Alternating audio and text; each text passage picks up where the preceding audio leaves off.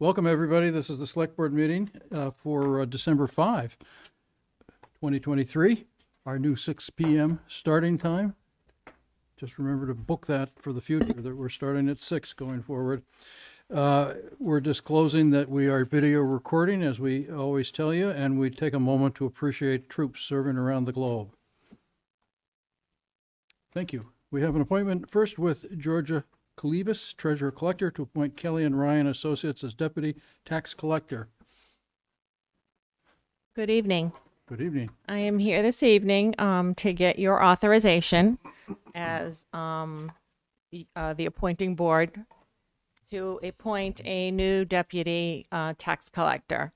The town of Medfield was quite fortunate to have a deputy tax collector for at least 32 years. I, I worked with RDT Associates for 32 years. Um, and unfortunately, Mr. Tartaglia passed away four weeks ago, and the company has ceased. Um, so we have transitioned. Um, Can we to our- interrupt real quick, you guys? They're having an issue with audio. So if you can just, because I, I know people want to hear you, um, just check to see, because we've gotten co- comments from people, microphones muted or, uh, or something's going on with audio. Are we good? that's okay. Okay. You want me to start over? Yes, please start over. Sorry.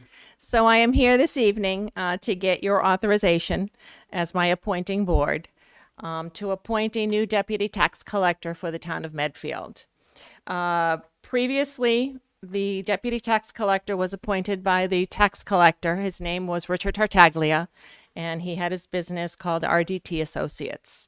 Richard passed away four weeks ago, and his company has um, unfortunately now closed. We have been working with Kelly and Ryan, um, who services about 175 communities in the state of Massachusetts um, and offers uh, deputy tax collecting services. Per um, Chapter 60 of Mass General Law, Section uh, Chapter 92, um, we are authorized um, to appoint, or I am authorized to appoint a new deputy tax collector. So I am here to um, get your authorization to do so.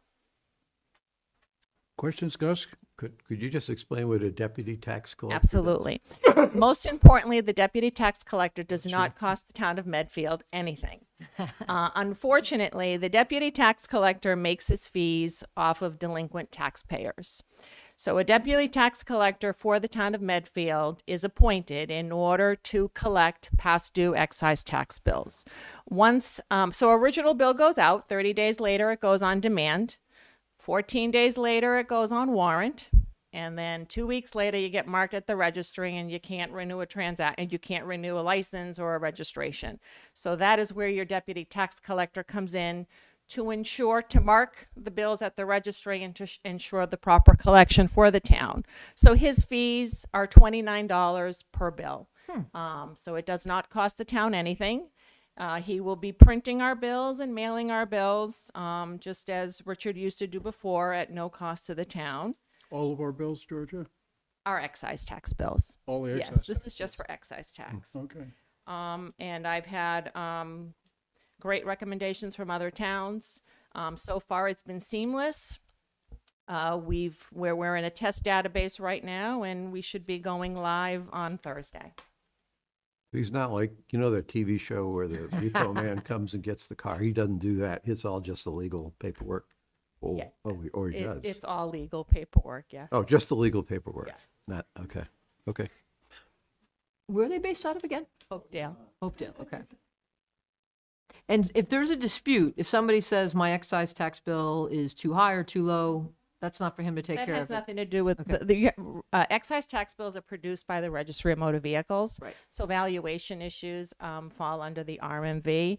The deputy tax collector collects on behalf of myself once the bill gets marked at the Registry of Motor Vehicles. Because as a tax collector, I don't have access to the registry. The deputy tax collector has access to the registry. I don't.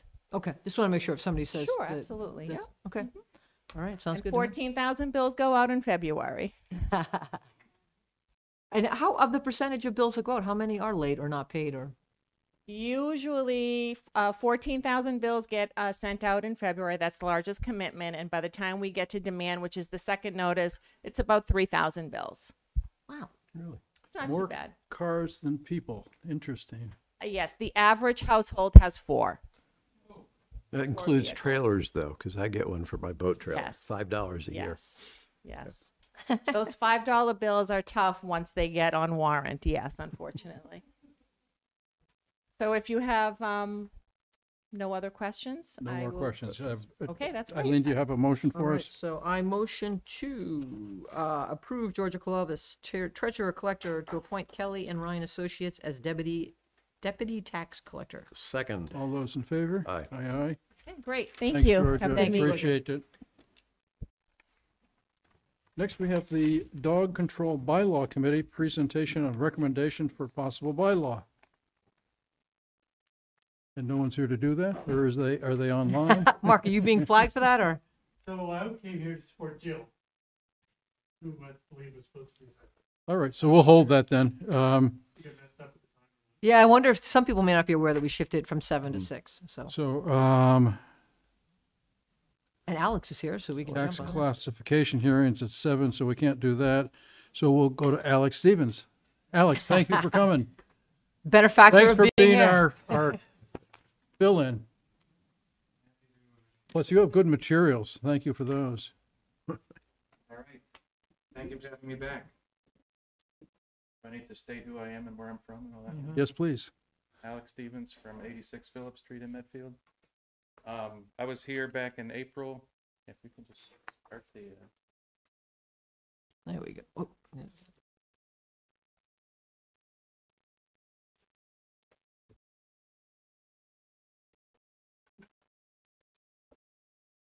everyone's. There we go. There we go. Yeah, so I came back in April, we can go to the next, the next one there. Um, to talk about the bridges that lead out of the pond on our property. Um, and those bridges go over the two outlets of Millbrook or Minebrook, depending upon what map you look at. Um, the concern that I brought up then was based on the failure of both of those bridges over the past several years. The wooden bridge that uh, everyone's familiar with by the waterfall there that got uh, rebuilt in 2016, and then this past spring, the granite culvert that uh, collapsed into the stream. Um, and uh, since then, we, we we had in that meeting, I asked if we could reinstate what was a uh, three-ton weight limit on that uh, bridge because of the uh, damage that was being done to the bridges and the roadway, and my concern about the um, ability to discharge water during a high water event. So um, the consensus was at that time that there was not a historical documentation that showed why the or how that three ton weight limit sign that I had the picture of where it came from and who installed it and what the scientific basis of, of it was. So um, aside from the the water management, there's also damages to the bridge and also uh, safety issues. So if we could go to the next uh, slide. So this is an example of um, the upper left there is I have a pond monitoring system that keeps track of the level in our pond. So that graph there where it goes out of the white zone, which is the uh, the sort of my safe zone up into the red, it happened overnight on April 10th. And what I figured out had happened is that the beaver dam at Fork Factory Brook had either been tampered with or dismantled. So all that water that's between Hartford Street and Main Street sent down um, showed up in my yard that morning. So when the water gets that high, we have that old dam that I need to release the water. And so the pictures on the right show examples of what that looks like. So that sluiceway fills up pretty much up to the top of those granite stones. And in 2016, you can see the bridge on the right picture there. All the granite, um, uh, you know, foundation of that bridge toppled over into the stream. So that makes it difficult to um, Jeez. to send the water out without flooding over the tops of the sluiceway there. If we can go to the next, uh, oh, you can see pictures of pictures of the water moving. I forgot that I included the action videos. Yeah, Um, such good materials. Thank you. Um, so one of the things that came up in the meeting in April was uh, that we couldn't just sort of arbitrarily put a weight limit on the bridge without doing an engineering study, and that there was a requirement, I guess, for vehicular access to uh, other residences in town that are on the far side of that bridge from the main part of town. It's just, uh, by my count, there were 26 houses that are not accessible without going across either the bridge at our house or the bridge uh, on Elm Street that does have the three ton weight limit already. Um, and I mean, I definitely see people coming through that are like, uh, you know, uh, the Amazon delivery guy or the UPS guy that are going to our neighbor's house or their landscaping guys. So that's fine. But if we, um, I, I had set up a camera, well, to catch trespassers earlier, which has been resolved. But I put the camera there to look and see what vehicles were going through, and um, you know, sort of got a collection of, what goes by on a day-to-day basis.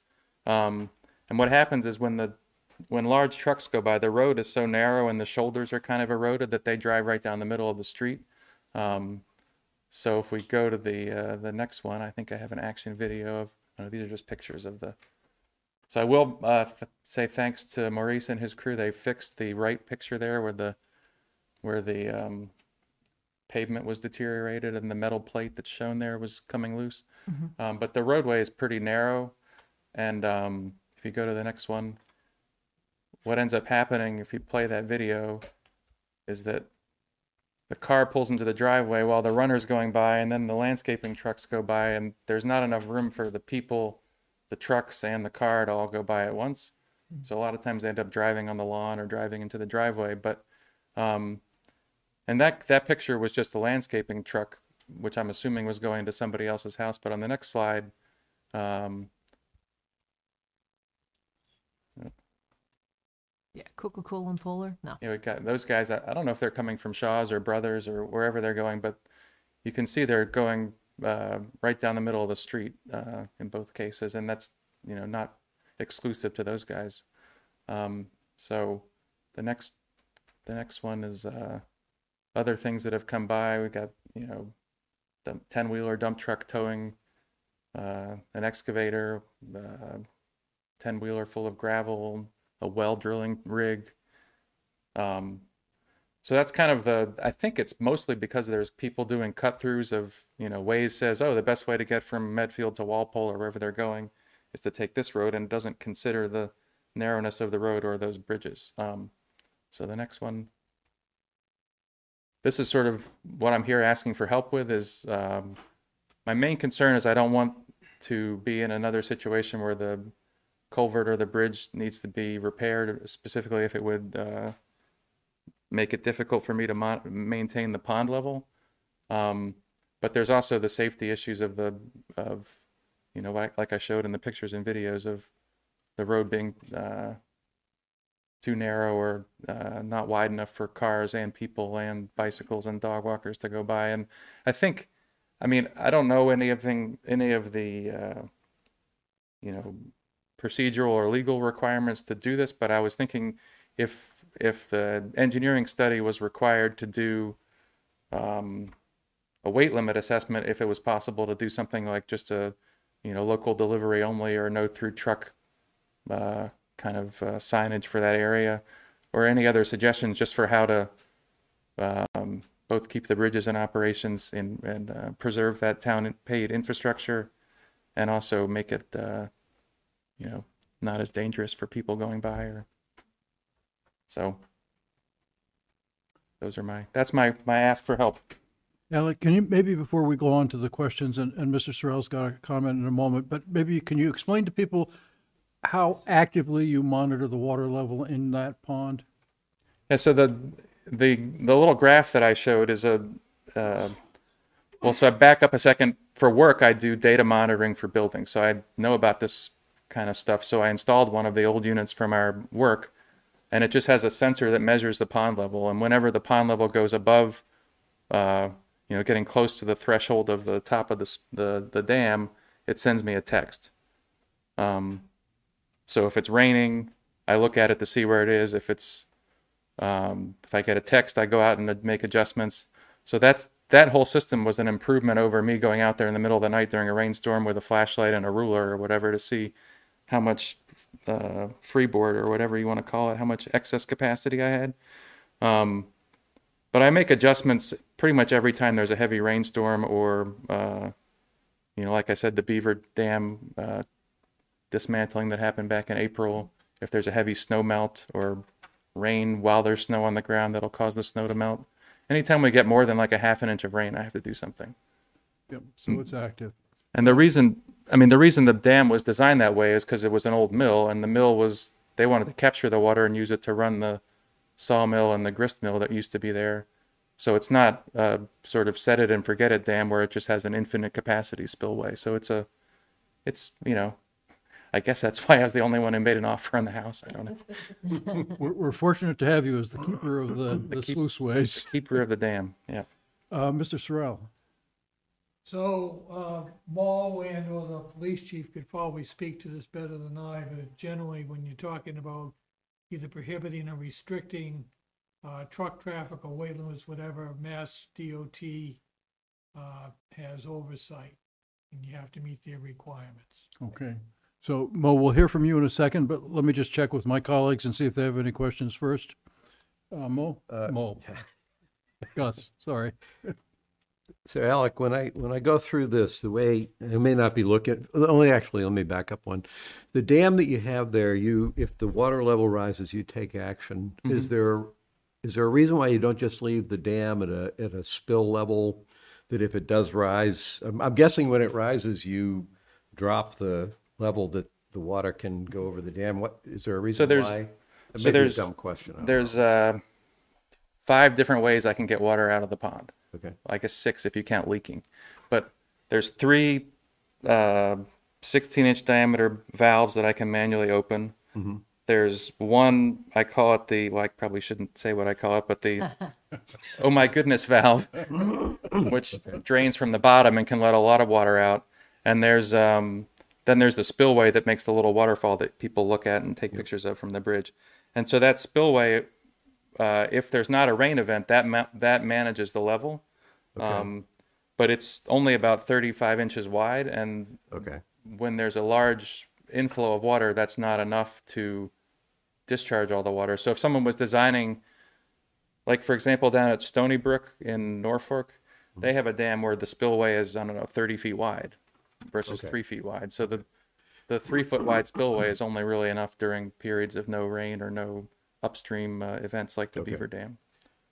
All right, that, that actually answers, uh, my, gives me an answer to my comment. When I read through your materials and thought back about when you came to us back in the spring, the way I looked at the information you provided, I said, well, actually, there are four issues here. And one of them I think you just addressed. One of the issues I had, I thought I saw in your materials was the issue of that sluiceway not being capable of handling the volume of water that could come through there. So it was a design issue It's of the, but I to, guess. to I be think I- clear though, it's not this. The sluiceway under the road, so far as for as long as I've been there, has not been the issue, Okay, um, except for when the stones all collapsed into Right, it, and that was when the bridge was failing. so that, so that, take that one off the list. So it's That- really, it's really if the if the roadway uh, abutments to the river collapse into the river, Mm-hmm. which happened on you know once in 2016 and once this past year. Yep.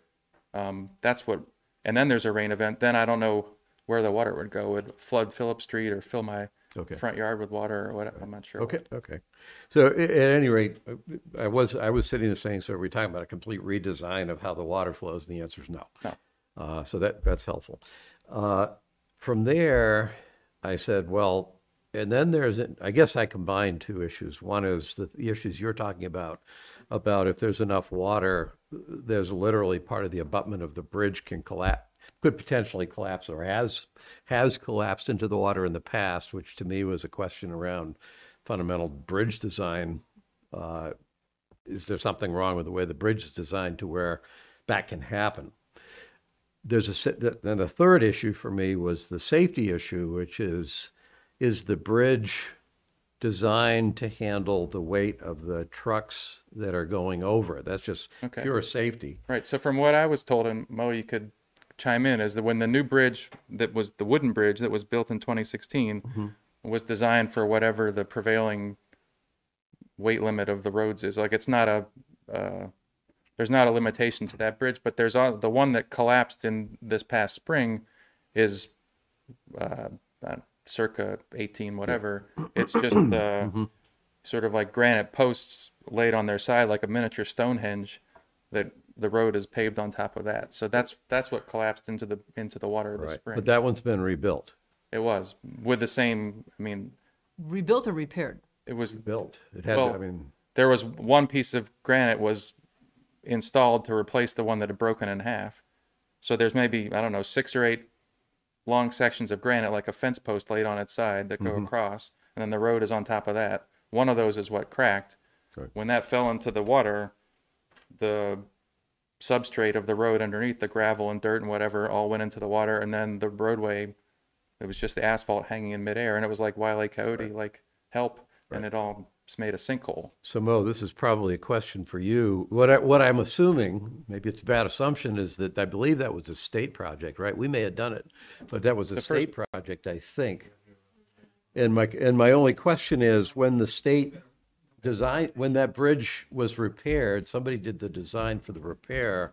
I would assume that design was designed for a certain weight limit. So um, in in 2016, when I came, the uh, the bridge had some some issues. We went for a small municipal grant from the state. They gave us uh, money to to have that rebuilt.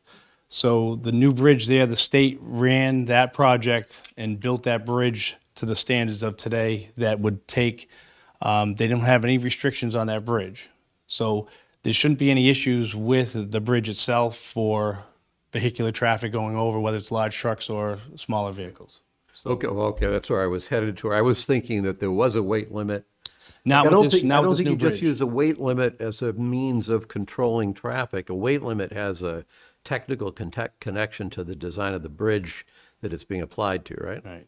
Sure. So as far as the, the culvert that the water passes through, there was a granite stone, the capstone, if you will, that, that cracked and fell into the, uh, the sluiceway. So we went out there and we replaced that with another piece of granite to, to match that. Now that's been there for, you know, hundreds of years or a 100 years anyways. So for it to collapse or to, for another one to collapse, you know, that's unpredictable uh, of when or, or, or if it would ever do that again.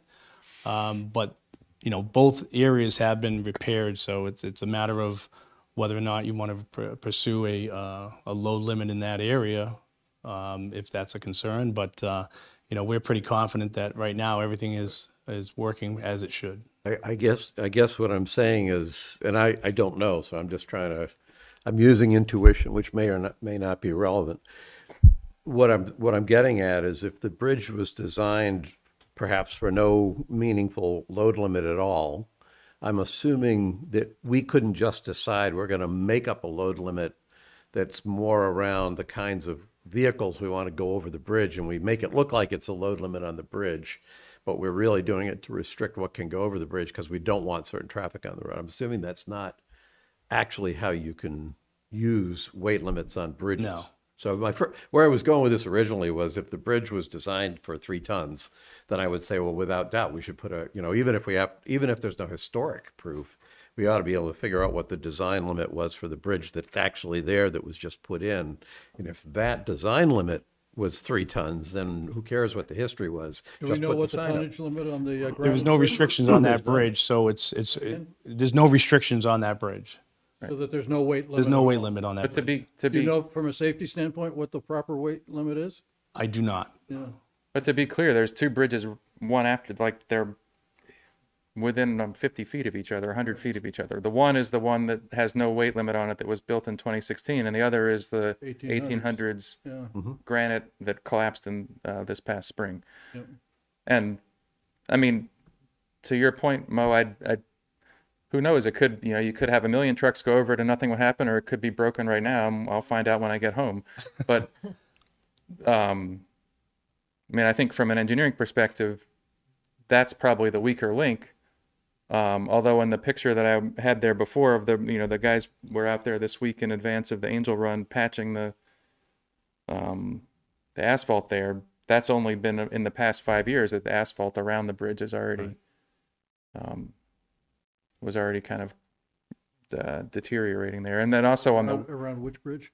the new one, the The new the one. 2016 wooden bridge. Yeah, that's the picture that you had then. Yeah. Yeah, okay. So I, So what's behind my comments is I'm looking for a legitimate ra, if we're going to do something, I'm looking for the legitimate rationale to justify doing it. And that's really where I'm coming from. And I'm not, I'm not trying to fight a problem. I'm just trying to figure out what, i- if there is a legitimate rationale that would be recognized and accepted that would allow us to do anything like that. And I, I think right now I'm hearing no.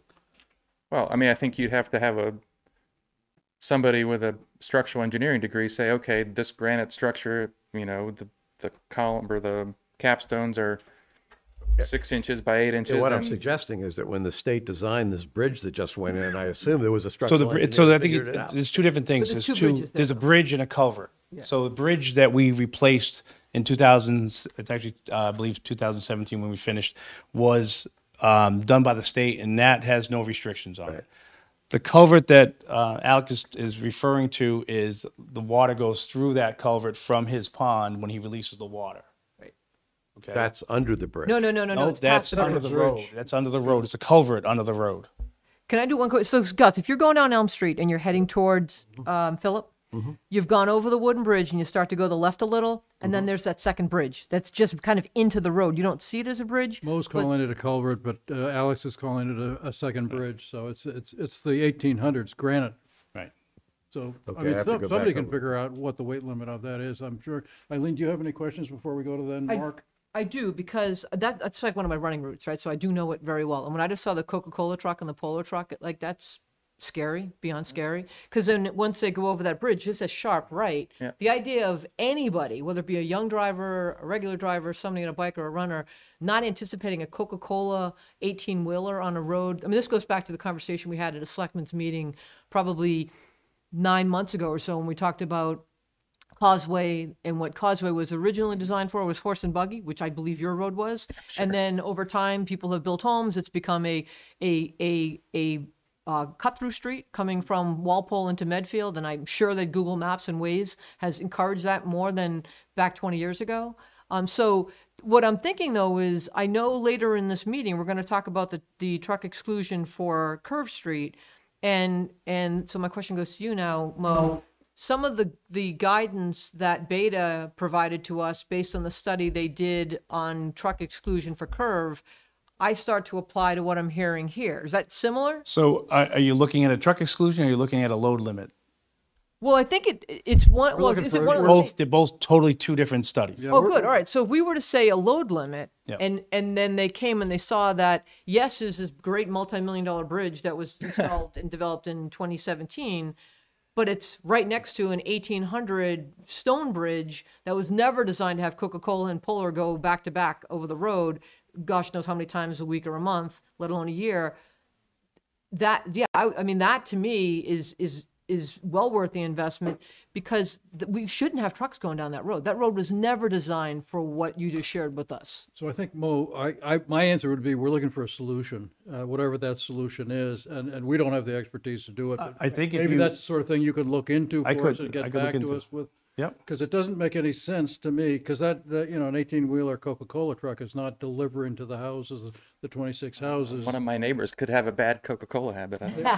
They- You have heck of a parties in your neighborhood, that's all I can say. So, um, Mr. Sorrell, Yeah, so I think you need to look at the big picture because DOT, in my experience, is really pushes back when there's any attempt to restrict free traffic. And if you focus on the older bridge, you're liable to get yourself in a position where they just tell you to upgrade the bridge. So you're gonna look at the big picture, that that, it's a narrow country road that was never intended as a through road. There are in proximity numbered highways, let alone through roads that could be used. Mm-hmm. And, and make the argument on that basis, the big picture. You know, Yeah. well, maybe you and, and Mo can consult and come up with a solution for us. Maybe we make it into a toll road so that Yeah. ways, Well- uh, I'm going to install a covered avoid bridge it. and then it won't. Well, I've, got, won't ano- I've got another question, Alec, just to be sure what, Trucks, they go right through. what, what your intent is. That I have a hard time, I saw the two pictures of the semis and I'm sitting there, if I were a semi truck driver, I wouldn't voluntarily choose to go down that road. Sometimes they Unless I get cold had, feet. yeah, unless I was they leaving back up. Brothers and I was going somewhere in Walpole that that would make it sense, because I wouldn't want to be on that Right road. near the Stop and Shop in Walpole. It may be, but my point is, I'm wondering how many semis choose to go down that road, because I sure as heck wouldn't. The, the real question I had though was, you, when we talk about excluding trucks, it's one thing to say, no Coca-Cola trucks, no Polar trucks. It's a wait, yeah. It's another thing to say no trucks that are like that, because the other pictures you had of the dump truck, the well truck, the, uh, the other thing there that had the, the, the roller and the ex, you know, the, that looks like so, probably a blacktop, you know, driveway company. I just want to make sure what you're asking for. I'm assuming the intention here is not to restrict all trucks, including trucks that people might bring in to do work on their yard Or to move to to include landscaping trucks, because I can tell you, the picture you showed of the landscaping truck there, you can be in that spot in front of the Peak House on 109. With the landscapers, they park and they just park out there and you lose one lane. Right, I mean, the- And So, so it's not exclusive to there. So, so my question is, are you, you know, are you saying get rid of all that stuff? We're just looking for a solution, Gus, and we don't have it here Well, but I tonight. wanna- So what we're asking but is I- for can I Mo finish, and Pete? Mark to come back with a solution. Can I solution. finish my question, Pete? Yeah, go ahead. Okay. But hurry up, please. Well, I, I'm trying to. So, so the question is, what are you asking for? Are you saying no trucks at all? Are you saying this is a very narrow road, and we'd like it widened so we have enough room for cars and trucks to go in two lanes, plus people running on the road? What is it we're actually talking about trying to do here? How about, well, no, I was gonna, I'll, I'll try to answer your question seriously. Um, I don't know the answer. I don't, like, I don't have a predetermined solution in mind. My, that's why I came to the meeting was to ask for help in figuring this out. Okay, Um, okay. if the recommendation is, um, you know, a- an engineering study like we talked about before, like what was suggested for the Curve Street scenario, that's fine. If there's something that can be done without an engineering study, that's fine. But the concern that I have is primarily not having my dam wash out if the if the thing collapses again. Yeah. But then also not like watching somebody get run over in my front yard if the Coca-Cola truck or whoever else is driving down the middle of the road and runs somebody, mm-hmm. you know, runs somebody over. So like Yeah, you're looking for a solution. So, you That's- know, does this make sense that we're, we're trying to put something in place that, that Mo and, and, and, uh, Mark can work with you and try to sure, I'm come up happy with- to I'm happy to With the number one priority being that your dam not wash out because of the way the water water's coming in or because of some failure of the road. Well, yeah, I mean that's that's the thing I worry about the most. But I also walk down the road and walk my dog down the road and ride my bike down the road. And but you know, So you know what I'd love to find out is this this the road the access road that I believe these delivery trucks are using are also using Walpole streets, right? Roads in Walpole. I'd love to know Mo if if there are if there are comments concerns from Walpole residents that go along that same road that that allows these delivery trucks to come off of 1A and come into Medfield or vice versa. Um, because then it's it's it's a it's a solution for two towns. Because if they're enter leaving your road, they're coming in somewhere else. And I know I've done that back road coming off of um Yeah, High coming, Street leaving into- Stop and Shop in, in Walpole. So so if you take Hi- if you take Elm Street and it turns into High Street when you get into Walpole, that's also you know narrow and twisty. So and maybe whatever. that's, uh, uh, an argument, Frank, for adding you to this working group to have an inter-municipal arrangement with Walpole. Find out if they have any issues about this as well. Sure. And so, so can we, uh, assign that to you guys and you can come back with some ideas for us? Sure. Mr. uh, Massaro? microphone. Is there a speeding problem on the street? Uh, not of heavy trucks, but of cars there is. Yeah. Uh, it's too bad. God, I was thinking if the trucks are speeding, you could at least have a temporary solution, just do some enforcement there to make it less attractive. Yeah, they, they, We have we've had uh, neighbors request uh, Chief Guerette to have patrols on the road, and they come on a semi-regular basis. Uh, I did talk to one of the officers who said she'd pulled over six people the previous day. So Well, and if a truck's driving right down the middle of the road, that's an infraction, either on your side of the road or you're not. And if, if you can't drive the truck down that road, that right there is a red flag. Yeah, the problem is it's an narrow, it's like Pine Street. Th- Well, That's I- not but- realistic. That's actually not something you can do on a narrow road, even in a car. But then common sense says a truck of that size. I mean, two cars can go down Phillip Street uh, on, on no, no problem. Right? It- I've done it many a times. So But a Frank truck like and- that is a and- little And uh, scary. Mo, maybe you could uh, include the chief of police in your uh, working group and see if there's some way through enforcement that we can create a scenario that, uh, that works for, for the town. Sure. I also just want to note, there was a comment online, um, extra, uh, from, um, Nolan Mayer. Extra insight, there is a Red Gate Farm trailhead above the curve, which has lots of hikers and cyclists, which are in danger if those trucks come down. Yeah. Yep, Okay. All right, so we're gonna, we're gonna work on this and get back then. And you'll be part of that group, I hope, Alex? Of course. Okay. And I will be looking to hear from somebody. Oh, do you want to take the lead on this or Frank or? Yeah, we'll get Okay. together and we'll. All right, thank you, guys. Thank you, Alex. Okay. Thanks, Alex. Happy holidays to all. And to you. Thank you for having me. Thanks for taking care of the water level in Jewel Pond. Um, Dog Control Bylaw Committee is now ready to proceed. Jill, thank you for coming. Hey, Jill. We changed our start time to confuse you.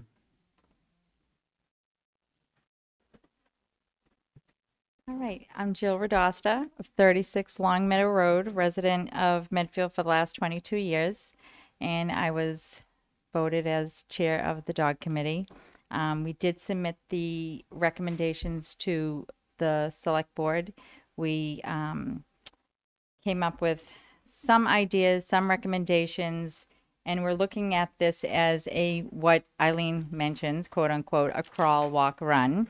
And so we're looking to see as phase one of this, you know, recommendation for the dog committee is um, that we change the bylaw from a voice control to on leash, except in designated areas that were actually designed through the charter that was given to us from the town.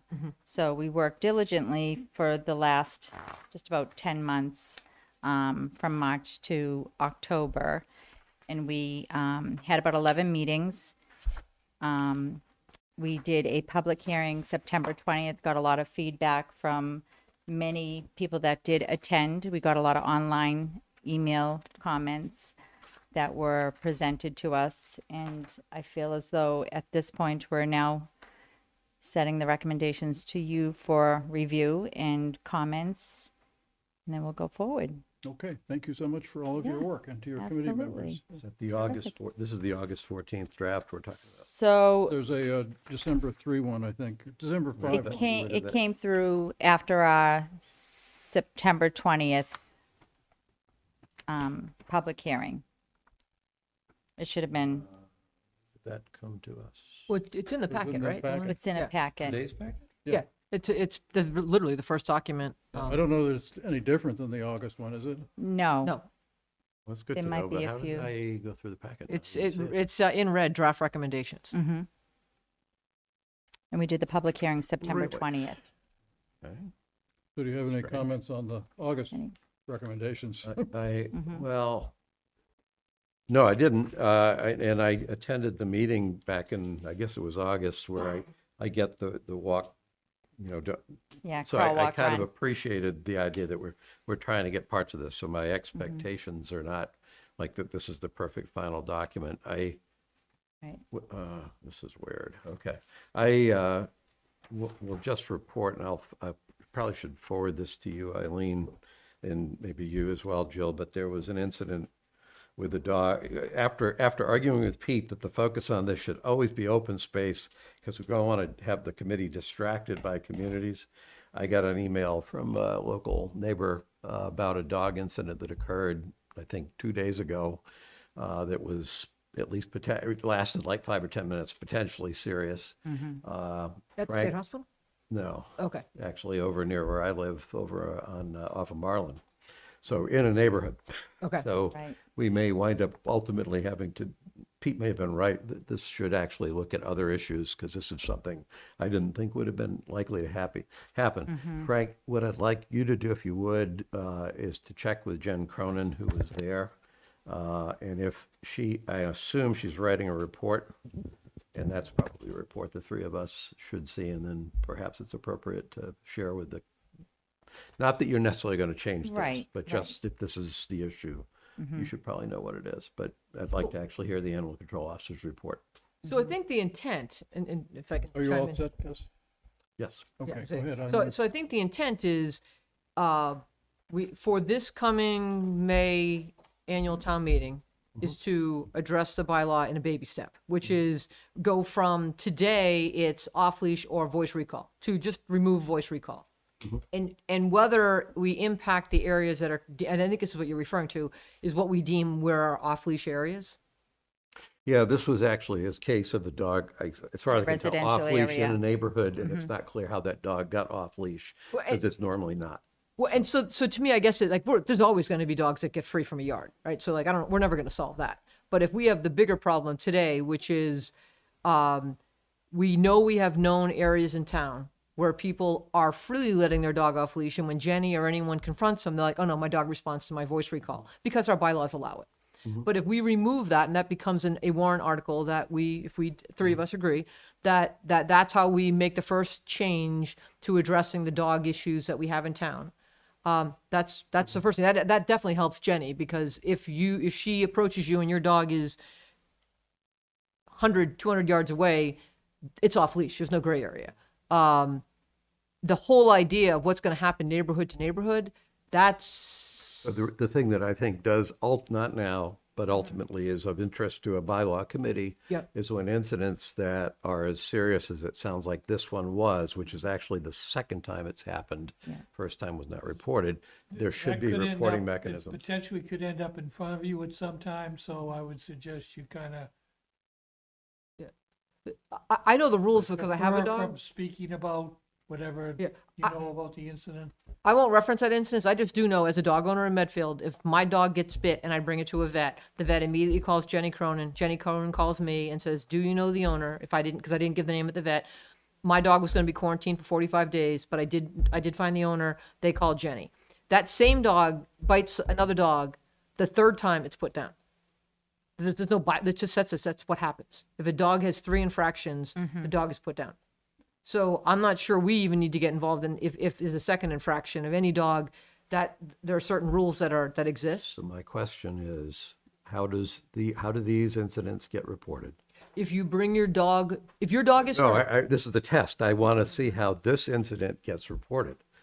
I, I, I'm, I, I'm not, I'm not asking a question. I'm saying I want to see how this gets handled. well, and if it's I not happen to know handled about it. correctly, how do we get in the middle? And I Then we won't go know, any then we know that we have to do, then we know that we have to do something, not necessarily you between now and May. Right. But this was not just one little issue. This is, we're, we're doing a dog control bylaw here. Right. Not a dog control bylaw only under certain circumstances. So I, I'm just thinking in terms of, and again, I don't know the incident, I don't- and I don't need to go there. But some of it comes down to if people either report or don't report. If they don't report, we can't control that. Well, I think the committee, the way we, you know, understood it to be, is that we were given a charter. Mm-hmm. It was to focus on the designated areas of the town mm-hmm. and what was happening, what were some of the issues, what were getting the public feedback. Mm-hmm. And right now, the way it is written, it is by voice control. So we're No, trying, I, I I understand Yeah. that change. I But in understand that. terms I- I'm not, I'm not arguing with what you're talking about for May. I think we're having, But a- this I thought we incident were that having be- not a document discussion, but a dog control bylaw discussion. The next Which has step. to do with dog Yeah. control. And for mm-hmm. me, a piece of that has to do with how, when an incident occurs and an animal control officer is brought into that, mm-hmm. how does the town report on that to mm-hmm. where we would even know? The, the first time it happened, the person said, ah, it happened, I didn't do anything about it. right. Then the second time it happened, it's like, this was serious last time and I just swallowed it. This time it happened again. That's why I got the email on the day that it occurred. So I've got an action here that I'm basically not necessarily trying to bring up on this table, but I am curious to see what our process is for handling with that kind of a, what sounds like a serious The, incident. the initiatives in the animal control officer. Exactly. Up to- At some point, you could be requested to hold a dangerousness hearing. Well, and then we have. And I the- want to see what we, what we have. I And want we see what we're do, we have actual bylaws that the animal control officer does follow. Mm-hmm. Now, That, I- I- I get it. I, I'm Reporting asking a and- question about a yeah. real event that just occurred. Right. And I asked Frank to sh- show us the report right, when it comes out. I Okay. want to, I've never seen a report, not once. Maybe you have. I've never seen a report. Well, so, but that's what uh, Chief Correct brought to us when she said, this is the report, and then she gave us the animal update. So they, the, the police station collects the incidents. Now, you know, we can ask every time the chief comes to give a report to give more of that data, but it's being collected by the police. It is, because like I to do see- I'd ac- like to actually it. have a year-end report from Oh, yeah. 2022 that they provided to me to show the number of dogs off leash in cars, um, dog attacks, dog bites, cat, you know, it went through great detail of what was, um, recorded. What I'm basically but getting at is this particular gonna be incident, I'd in- like to see the report. Okay. And Frank's got, Yeah, we can get that. Um, okay. Anything else, Eileen? no, I'm good, thank you. Okay. Uh, Mr. Massaro? So, you know, I've complained in the past about dogs coming over the wall and everything else. So just the day before yesterday, there's a lot of noise in the back. A Buck comes running through the woods, chased by two dogs. An owner fruitlessly calling on the other side of the wall. and uh, The deer got away and I chased the two dogs out of the yard. Now, I'm not- I mean, I'm not going to report that. I mean, what a report. I mean, I'd have to chase the dogs myself, climb the wall, get out in the field, and then confront the people who let the dog go. I've done that in the past, by the way, without reporting, but I don't do that anymore. Mhm. So I understand the crawl, walk, run approach to this and everything else, and I'm not objecting to that, but I do think you still need to address what happens in the open spaces.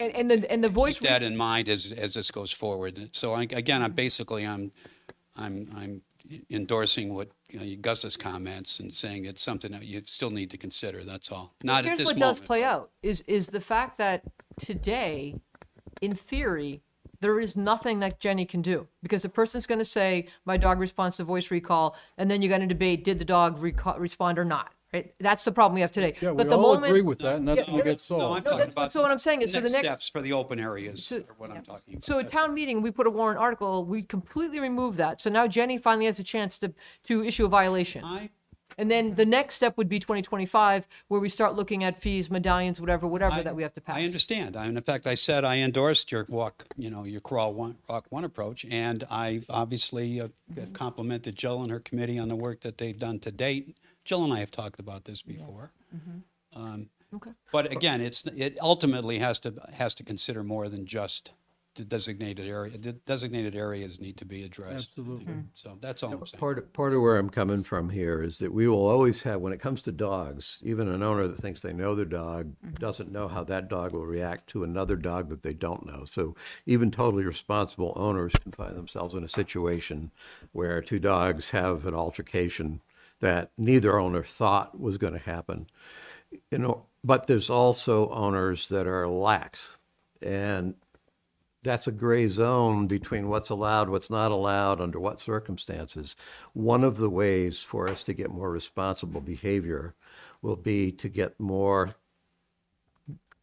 extensive reporting or more immediate reporting. Because when people understand that they're going to be held, that there are sanctions, that they're going to be held accountable for something, suddenly they tighten their own standards. So what I'm really doing here is not simply trying to get everything written down in black and white that here's the you know here's the rule you broke the rule here's the punishment i'm basically trying i think where we'll need to go as a town if we really want to do something here is get to the point where people who have dogs own a greater extent of the responsibility of their dog even the unpredictable part of it and the only way i know to get there with that is enhanced reporting where suddenly yeah if it happens it happens but you got to report it Gus, I'm, sorry, I'm sorry to interrupt. yeah. Um, Medfield TV, can you just make sure that the, the microphones are working? We've got a couple folks asking in the chat. It might be when Bill was talking. Oh, Uh, can I say one thing out of respect to what I know the committee was working on, and this is something they're passionate about, um, is that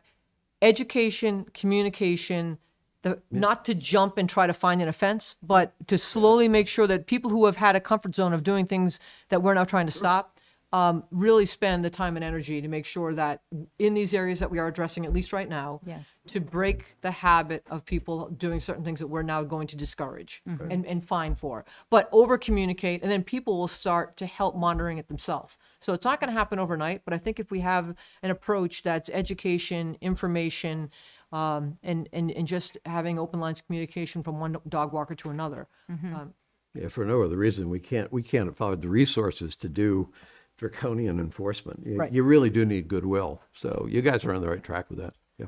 I know we, we do have our public hearing at seven, but uh, we do have someone in the audience who'd like to speak. I'm not sure if you want to hold that or Um, who, oh, sure, we, Uh, we'll let him speak. Jeff Hyman. Okay. So while you're getting that person online, I'll just tell you about my reaction, Jill. Um, I think that it's really important that we have a bylaw that's enforceable because Mark's been telling us for years that we can't, enf- we don't have anything that works. And so we need that bylaw th- with the uh, uh, absolute leash that you've, that you're proposing to do. I think, I think that we need to have a larger area than just the uh, public. Well, you're saying public. I, I think it should be a town-wide leash bylaw, basically. I, I differ from my colleagues on that, and, and so the charter ended up being limited to public areas rather than the whole town. Um, but we, we need, we need a bylaw that, that Mark is convinced can be enforceable and, and gets enforced. Uh, um, and then the uh, other area that I noticed in your proposed bylaw that, that I needed to ask you about was that you're proposing tr- town, town trash bins. And I, I, I mean, I've noticed the trash bins up at the state hospital near your house, and I'm sure you've noticed those don't get emptied very often. Those aren't, those are being emptied on a volunteer basis, um, but I, I don't know that we want to have Mark's deep, Mo's DPW uh, going around emptying uh, uh, cans of poop. Um, I, I don't know if that's a Not workable just poop, solution. though. It's coffee mugs, it's pizza things. People go up and eat and drink. And I know Christine has this this policy of take out what you take in, but we don't post that anywhere. So Well, and, yeah, and no one's doing that. So clearly, I mean, people uh, put their, their poop, their dog poop in bags and they leave it because they don't want to put it in their car apparently, or so, uh, so. and um, Starbucks mugs and donut Dunkin' Donut mugs and sub bags and a lot of things would end up in the trash cans. Um, so it's I guess my quandary with this trash pickup has been one minute we want to claim it's our land, it's town land, we might manage it, and then that's not really town land that we want to maintain and be, be keep up and keep it clean. It- It's like we can't have our cake and eat it too. You know, I mean, we've got a problem. I mean, you know, we've, we've got conservation land in, in this town that people are abusing. Um, I mean, you, you wouldn't want to hear about some of the stuff that gets left on the conservation land that I've heard about. Um, Alec is, is, a- Stevens is aware of it at his house too. Um, Human, human waste, unbagged.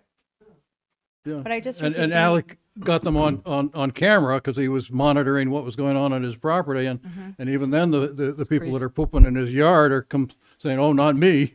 Right. Um, but, you know, they're, they're doing that at, at, at, uh, at Redgate Farm too, Alec. Um, it's, you know, the people that, that monitor the conservation land are aware that, that, you know, we've, we've got a problem. And it's not just the dogs, but it, the- Right. you know, we, we do it. And so I sent you that material from Bob Costello because I met with him Yes. this afternoon.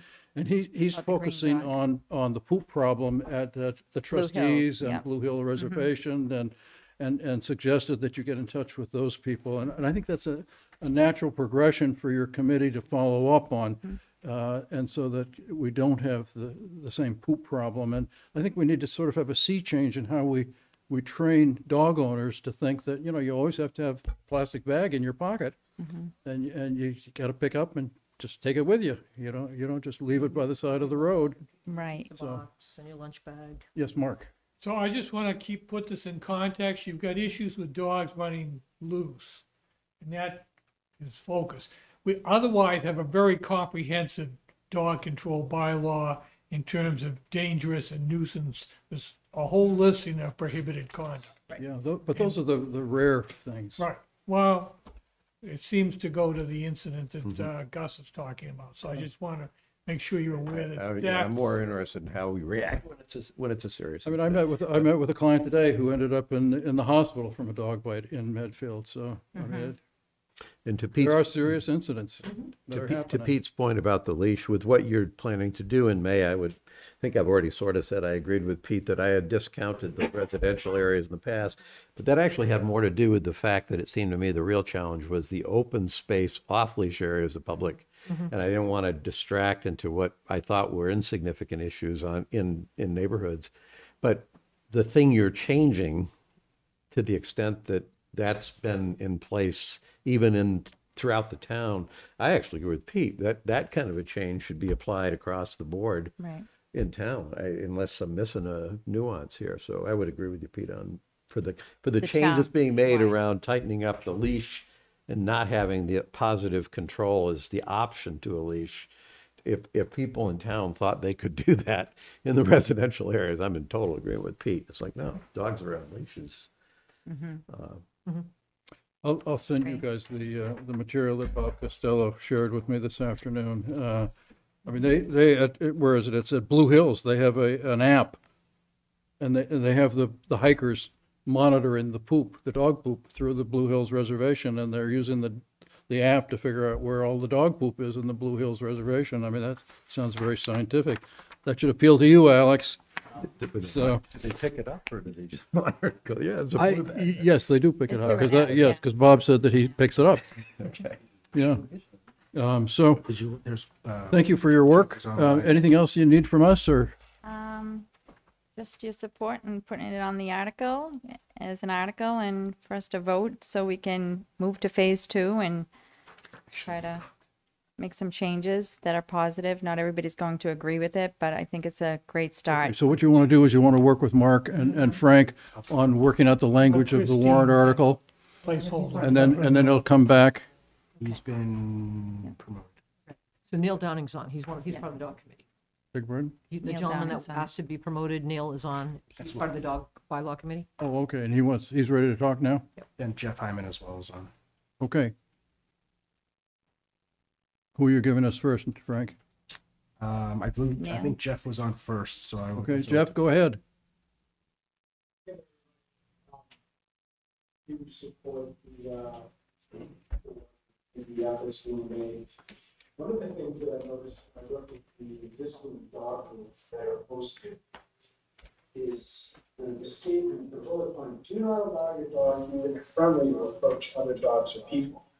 So I guess when you think about what you're gonna change, then obviously to make changes to the sign. But what is the, what is the feeling of the board related to that, because I think generally speaking, you can tell that dog, mutual dog owners are friendly, and allow dogs to approach. I think it's really when dogs approach, um, people that don't have a dog, right? Um, I think on the good side, I'm noticing that, um, some walkers are very responsive, that they sort of get it, they see, you know, because when I walk there, I don't have a dog, and they're very respectful of that, so I do appreciate that. My other comment is, it seems like the dog food thing, it's just, it's like a few bad actors, right? You have most people collecting their stuff. Um, but obviously that needs work because, you know, it is near the well, conservation area. But I think that do not allow your dog to approach, even if friendly, you know, other dogs or other people. That's something, I don't know how you enforce that, but I think it would be appreciated. I mean, a leash to me is, I get it. Everybody, every, the dogs want to have fun, but we just have to consider that one because I think it's a tough one to control, enforce. You know, I think today um, was a little experience with two dogs and sort of running and, you know, coming towards me and, you know, I'm not scared really as much as I used to be from the dog bite I had a little while ago, but you know, it's not, I'm not afraid that, but there's jumping, I guess I'd call it just a little more aggressive. So we have to definitely address this sort of approach to other people and dogs, because I think, I'm concerned for the town that if there is on town property, and in the case today was, I was at the, the state hospital, you know, could there be liability to the town? I don't know. You know, I don't know what pockets people go after, but we just have to be aware of that. Thanks. So Jeff, if you want to work through these details that you're raising, uh, you should probably go to the uh, committee meetings and, and work it through with them as they work through on the bylaw. So next we'll go to Neil. Is it Downing? Yep. And then we do have the. Neil?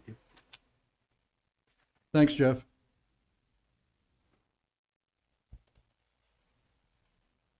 Hi, folks, can you hear me? Yes, we can. Loud and Yeah, clear. thank you. I was a member of the committee work- working side by side with Jill, and one of the things that came out of the public hearing was an idea where you would have a license fee for dog walkers, especially the dog walkers that came to the hospital out of town. I'm up there probably six days out of seven uh, during the week, uh, walking my dog. And uh, at certain times of day, uh, many minivans pull in, and uh, you could have 20 or 30 dogs come out within a matter of 15, 20 minutes. And none of these people are from, a few of these people are within the town. And Frank was a representative on the committee that is a professional dog walker, so we, we got his input. But we have, we have a lot of dog walkers coming from out of town, uh, using that place for a commercial enterprise. And uh, one of the recommendations public hearing was to charge those people a fee to walk dogs on town property, and that would bring in some income into the town so that you could do maybe signage, or you could pay for some, some, uh, uh, beneficial items up there at the hospital, because you have a lot of people, I would say probably uh, 50/50 of people that are in town and people that are out of town. So I just wanted, while we had the select committee together, considering the recommendations, just to uh, be aware of that uh, public idea that came through the public feedback, um, and, and, and consider it. Thanks, Neil. I think that you, you've probably seen the materials from John Thompson, who was the building grounds person up at the hospital, and he had a, he had, he had looked at a lot of the dog issues and, and the Newton bylaws, and, uh, and I know he was proposing different ways of, uh, of, of registration and, and maybe parking stickers, and, and so I hope your, co- your committee will take a look at that, and They already have. Frank, We Frank went to Newton personally and spent a day and walked some of the parks, learned about the revenue that's, that's uh, collected every year. So I think Yeah, it's a so quarter million we're- So dollars. over a ready to get hundred feedback thousand from that they them at bring this in for point. revenue, They- for a they did, medallion they- program. They provided it, yeah. Yeah, yeah, so recommendations for Medfield from what you do, that's what I'm talking about. Yeah. for phase I have, two. a, I have a hard time picturing how you could just target one group to have to get registered, that if we have some sort of registration, like in the direction of a Rocky Woods where everybody registers, mm-hmm. then I can see I could do that. But beyond that, the more fundamental question for me is, mm-hmm. and I haven't, I haven't raised it as an issue right now because everything's in flux, but why are we so committed to making sure that out-of-town commercial dog walkers I'm- I'm not can committed use to our that at public all. space? I actually don't think we should, say, yeah, they may be a revenue source, but I think that's less important Right. than us keeping the public space open for people who want to use it that don't necessarily have dogs here in town. I don't want to, I don't want to shut it, the public space down to anybody that's not Medfield, like the pond pond over in Springdale. But I don't think we need to go out of it, because right now we have, I think, a statewide reputation. Yeah, as yeah, the and, and best that, and public that, and I would space say that commercial bothers dog me that walkers we to have go. that reputation Yeah, and, and that yeah. people are flocking to Medfield because they, they think it's wide open, but you know, that's up to you guys to come up with some solutions for us. I think what we're trying to also do is limit the number of dogs per handler because that will help to streamline some of the issues. I mean, one of John Thompson's ideas was to have parking permits for places like the hospital Mm-hmm. so that you can't park there unless you have a parking permit, to- and then you can bring your dogs out if you have a parking permit. It's just a way of figuring out how to, how Mm-hmm. to control the sites. To, to be fair, th- this committee actually has brought a ton of ideas forward already. What they're saying to us, which is her opening remarks of crawl, walk, run. The baby step is get in, unless we change our minds between now and May of 2024, we make a modification to the dog bylaw now, which is remove voice recall. And then we work with the committee to figure how do we implement May meeting 2025 of medallions, mm-hmm. stickers for park. We know we can't do that between now and next May, but we know it's going to have to pass town meeting if we're going to try to make a lot of these changes. Mm-hmm. So it's we. I think you guys have This will brought in- also I mean, help Frank law brought A ton enforcement. of great ideas for Yeah. us. Oh, yeah, I It'll agree. And, definitely and, help and law I appreciate all the enforcement. work you've done, and you. I would welcome more that you, anything more you can do, because I think Yes. that's, I don't want it to be a, a, a five-year process of getting to where we need to get, so I'm, Yeah. I'm hoping that you guys can do as much as you, as you can, as fast as you can, so. Mm-hmm. But here's the I'm idea. coming So as a select board, this is what we're up against. And Correct me if I'm wrong with this, but if we bring too much in May of 2024, it's just going to get shot down, right? Versus make it small, keep the contin- continue to educate and communicate. So as we continue to modify this, and I don't think Newton did it overnight either. I No, think they Newton did took not. a period of time to start to change the, the way, and again, is no- also knowing that the state hospital is going to be under construction, God willing, for two years. So it's going to change the whole dynamics mm-hmm. of parking stickers, who's up there, where they can walk. So I think the, the number one priority and something that we heard for the last year is we need to at least start to make a difference in our bylaw for, for controlling dogs in open space and potentially now in, in, in neighborhoods. Yeah, ba- Basically, I would think your committee would not want to go into a town meeting with an article that you don't already know has broad support. Right, exactly. Yes, I agree. Okay, Great. thank you very much. Thank Joe. you. Thank you for your time. And to Thanks, your Marty. committee Yep. too. Thanks, Neil. They can start anytime. Oh, uh, one last point. I think uh, just on the draft relative to this article, I think we all three said the draft looks fine. None of us have heartburn, so this article is probably going to largely, there- we may, there may be wordsmithing, but this warrant is, article. you're, you're in good shape. Yeah, Okay. thank you. Okay, our next uh, uh, appointment is a tax classification hearing. Thank you for coming, Yvonne. You're gonna declare the hearing open. I declare the hearing open. Uh, Pete, do you have the, um, the language in I front of do. you? Should I read?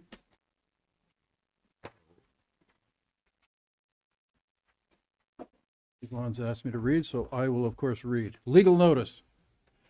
Town of Medfield, public hearing. Attention taxpayers. Is that Perfect. It's perfect. The Medfield Select Board will hold a public hearing on Tuesday, December 5, 2023, at 7 PM in the Chenery Meeting Room, second floor, Townhouse, 459 Main Street, for the tax classification purposes. The central issue will be the discussion during the tax classification hearing is whether all five classes of property, residential, open space, commercial, industrial, and personal, shall be taxed in the same rate or at different rates for the fiscal year 2024. Mass General Laws, Chapter 40, Section 56. The Board of Assessors will provide relevant information regarding the tax rate, including the fiscal effects of available alternatives. Interested taxpayers are urged to attend the hearing. Written and oral statements from interested taxpayers will be accepted by the Select Board's office and considered at the hearing. Floor is yours. Thank you. All right, so Frank is doing my slides, so there might be a little pause here and there. Um, so I'm basically, I'm going to give my presentation, um, and then there was two letters that we received, so I will address those after, and then I will ask for questions if that's okay with the select board. Okay, so I'm back. It's time to split the rate or not split the rate. Um, Frank has just put up the slide where uh, it shows our tax rate levy. And as you can see, that big pie there, most of it is raised um, by the residential tax base, which is almost 95%. And then the rest is made up of the commercial, industrial, and personal. So the purpose of this is to is for the select board to decide whether they want to maintain the uniform tax rate or if they want to split that tax rate and make the commercial owners pay a higher rate. So next slide. So if you decide to keep the uniform tax rate, you would vote a factor of one. If you decided to change that, then you would vote a lower factor. So the maximum the town could adopt is a 50% split. So you would vote a residential factor of it's up there 0.972575 so the residential tax rate would then be with a split $14.24 and the commercial industrial and personal tax rate would become 21.96 and you can see with the split that pie has really not changed that much Right. Okay, so I always give this surrounding towns last year's tax rates. Um, and as you can see, it's the same two highlighted towns, Walpole and Westwood. Um, they split their rate. The rest of our surrounding towns don't split the rate. Um, and they have a much greater commercial, industrial, personal base. Um, typically, towns that don't have more than, um, you know, if they have less than 10% commercial, they're not splitting their rate. So the history of tax rate in Medfield, we've never split the rate.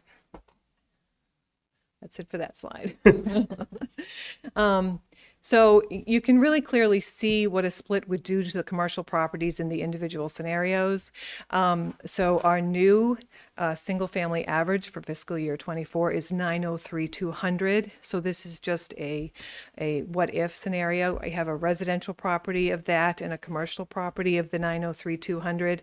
And with splitting the rates, you can see the difference. Um, if you shifted it 10%, the residents would be saving on average $72. And out of a $13,000 tax bill, I don't think you're really going to notice that $72. Whereas a commercial property is going to increase by 1300 um, and they would notice that. And that's just with a 10% shift. When you get down to that maximum shift, we could do a 50%. Um, the residents would save $361 on average, but your commercial is going to go up six over $6,000, which is quite a quite a hit. And it's because there is such a small percentage of commercial, industrial, and personal property that the, you know, it's such an extreme shift. Okay, so historically, our numbers really don't change that much, and this just um, verifies that. So again, we're looking at about 5% on the commercial, industrial, and personal. Okay, here is your single family average category. Um, again, I, I'll repeat it 903,200 for fiscal year 24, and your tax dollars are 13,223. So that's an increase of about a little over 2%. Um, values are going up right under 8% on average. So, um, so I will, that's the end of my presentation. Um, I will address the two questions that the select board received. It was basically the same, uh, question. We had a couple of residents, um, that requested a, um, the select board to create another category within the residential, um, to split that. You can't. Okay, so they, this is all set out by mass law. There are only five types of property. Um, the category that they wanted it split is already a part of the residential category. Um, so you cannot further subdivide those general categories of property. So those um, people will be receiving an, a detailed letter from me um, explaining the process. But basically, um, you cannot change. The select board doesn't have that kind of power. so, um, do you have any questions for me? Thank for you me? so much for your presentation. Gus, questions? I- I just make two points, only bec- that, that maybe not everybody picks up on when you were talking about the valuation of the house going up eight percent. There are some people that only pay attention to the mill rate, the tax rate, and they just look at that in a vacuum. If you really want to understand your taxes, you got to look at what your taxes really are. If the p- valuation of the houses are going up eight percent, but the taxes are going up more like a two percent, then the, the tax rate itself will go down. It's just going to be applied to a higher valuation. And as long as I've been here in this town, there are still people who don't realize those two things work together. So I'd make that point. Um, I had one other point and I just lost it. Uh, oh, I know what it was. The only other point that is not part of the tax rate, but is important for people like the two letters we got, is that we don't have a way of doing that, but the town does have the tax work-off program for seniors who would like to get a break on their taxes. Um, That would be probably the one most immediate path that I think we could look at as a select board to provide greater relief to seniors if we chose, if we choose to. And there's probably an argument to look at it. So uh, it's not like they're just stuck, sorry, we can't do it. Uh, There may be some other things we could do to help some people like that. So a lot of towns like Sudbury and, and I think it's Wayland have uh, special legislation from the leg, from the state to allow them to provide tax relief to seniors that have been in town for a long time.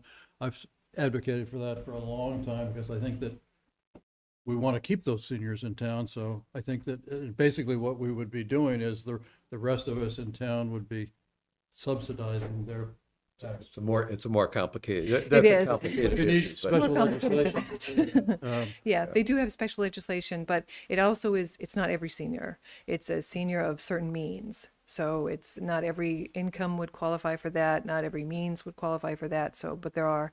Um, I was just at a conference, and speaking of exemptions, they are supposedly coming coming up with another exemption for seniors that the state is doing. So it would be another one that the town could locally adopt, but it is something that the state is putting together. So you may want to uh, wait and see what happens with that. There was so more um, muscle to the circuit breaker too, or something, more money for the seniors through that. Right. The, the state senior, right, the seniors should definitely, if you're over sixty, you should definitely look at that circuit breaker. It's in your inc, the state income taxes, it's credit CB.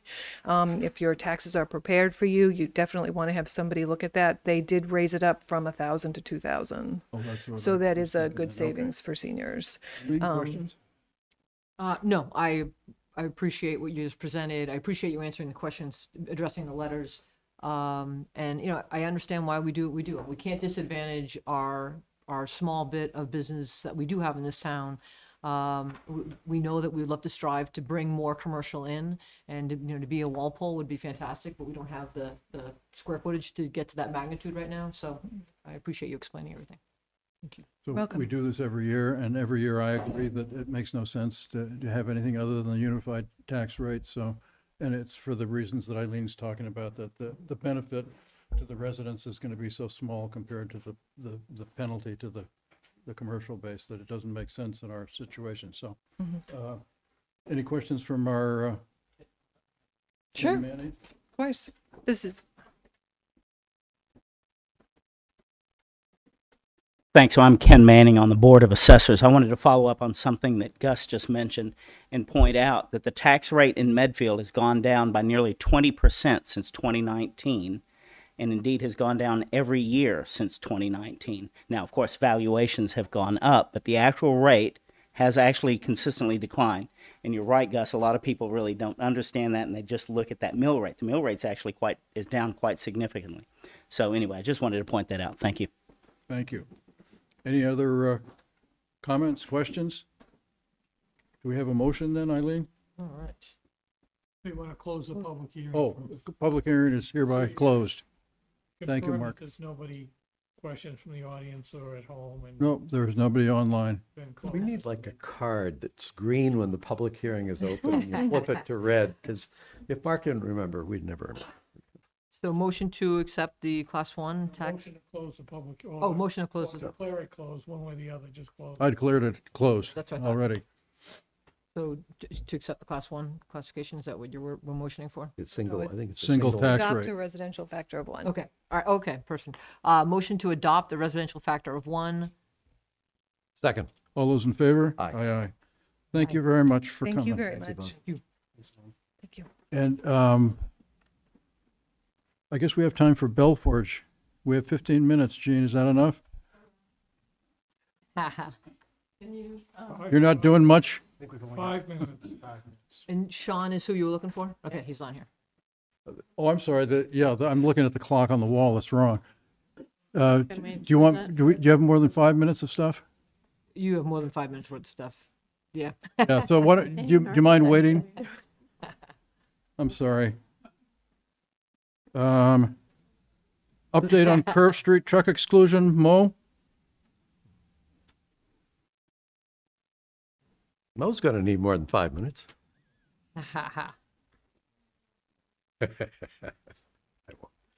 Um, we had um, one of our consultants, Beta Group, do a truck exclusion that we were asked to do for the Curve Street area. Um, they did the report. Uh, we just received that report recently, and uh, their findings were that it didn't warrant an application to the state because the state is the ones that would approve or deny a truck exclusion. Um, the study found that um, usually they like to see anywhere between five and eight percent. Five percent being a minimum, eight percent being what they ideally would like to see of truck traffic on these roads. Um, Five percent they would consider, um, you know, discussion about it. Uh, this one, this truck exclusion um, found it was 0.8 percent of trucks in that area. I know there's a question, uh, Chris, you had a question about the 48 hour time frame Weird. Yeah. and And actually, in I've um, with other consultants, looking at the Massachusetts MUTCD uh, guidelines, they actually call for a 24 hour. Um, so 48 hours is what the um, the standard is because 24 is, you know, is the is what the state would allow. And if you wanted a 12 hour, they would they would say that would suffice as well. So 48 hours is is a fair um, determining uh, time for for that study. Um, but um, that was the kind of the gist of the study that came forward. Any questions, Gus? Uh, two questions. One, in reading through the report, the, the, I first snagged up when they gave the statistics on buses. I'm going, where, what, we don't have that many buses. And then I realized they were talking about school buses. Right. And that led to a question that it had this, if we did go through with this exclusion, would we have to then redesign our school It's bus? anything routes? over two and a half ton. Now, t- a s- a school Okay. bus can run anywhere around 25,000 pounds, which is 12 ton, Yeah. over So- 12 ton. So So that, that was, ju- I mean, it doesn't matter. It's a moot point. you can have exemptions, Yeah. but it's still causing the issue. Okay. Now, it still is a weird road. Just even just driving a car on that sort of a weird road is downhill. It's a curve and it's sort of narrow. And, and it's good you're here, Chris. Um, does with if we decided okay, we can't do what we wanted to do, but we still thought there was a problem, would we have the option of making that a one-way street? Mark, you can answer that one. I believe that also, they have oversight over that as well. Okay, so you can't do that either. Okay. I- Th- Their starting point is that public roads are for the public at large. Mm-hmm. And the burden shifts if you try to restrict that in any way, shape, or form. And you're dealing with a huge bureaucracy. Yeah. Okay. I I, mean, uh, Could- that- could- if you just, if you just extrapolate what you just said up to the issue that Alex was talking about, it makes no sense at all to even have one or two semis going down that road. And if they're just gonna look at a percentage and say, that's okay, that's what you're dealing with. Right. So can you guys look at that issue? Because making it one way makes a lot of sense to me, and it might work for, uh, for uh, Alex's issues too, to make that. I suspect, So on maybe- my experience, you ultimately have to get the legislators involved. Yeah, and well, bring if that you kind can, of if you can look into it and get back to us on that. And anything else on, on, uh, that's it. I do. That's all I Eileen? have. Yeah. So I, uh, I do have a question. When was the study done? September or October? September Okay, because the chart read, which threw me for a loop. Um, 27th and 28th of September after school got, uh, got back in. Right, but the underneath it read data obtained October 26th, October 27th, 2021. So I didn't know where, it's on page five of nine.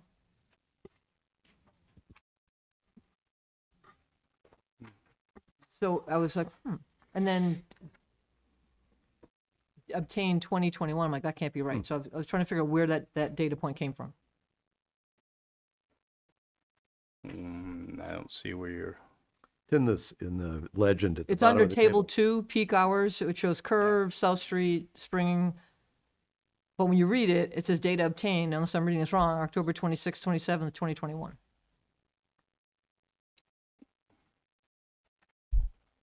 Is that the ADT though? Is that's not um, that was established beforehand? I, I, I'm, Yeah. I'm, I don't know. When I, I was, I looked at the dates originally But and it I was read, oh, it was September 27th, 28th when they did do the um, the 48 hour period. And that would have been twenty twenty-two, 20, twenty twenty-three. 23. Yeah, that's why I was like, hmm, I, I don't know why we would have any reference to twenty twenty-one. It might be the, the data that they took for the information that they had available that they um, and then did the 48 hour period for this year. But I, I'll, I'll check with our consultants. But it could be a misprint. But I think That's all I'm getting at, but when I read it, it just threw me because I just want to make sure that Yep. we're, we're going off the recent data. Yep. And then th- in reading through this, the only thing that did throw me is when they talk about the width of the road, I think it ta- says it narrows at 20 feet. They don't really address the whole, the whole dangerous part of that entire road is going over the bridge. There's no room for, de- for pedestrians without literally taking their life in their own hands um, because of the blind dip to it. So I think that's originally what was brought up is why we were concerned with trucks going over that, that road, in, in particular, that stretch of the road. Down by South Street, there's been no accidents, thank goodness, because it's clear vision. I think it's been three at the intersection of 27 and Curve. But the, the gist of the concern was the bridge. And I feel like some way or another, that kind of got pushed out of the, it's my own two cents in the, in the determining, I will ask the consultant to, to kind of give a little bit of inf- information on that. Okay, thank you. My, uh, you all done? I'm all set, thank you. My, my only comment was noticing that the volume on Curve Street was almost the same as the volume on South Street, which just surprised the heck out of me. Um, so I think we have a problem on Curve Street, but I don't know what the solution is, so. It's called Waze. In the old days, everyone didn't know the cu- sh- Yeah, ma- shortcut. well, maybe, maybe the one way is, is a, is a uh, way that we could do it partially. I think I see a question in the audience. Yes? Yeah.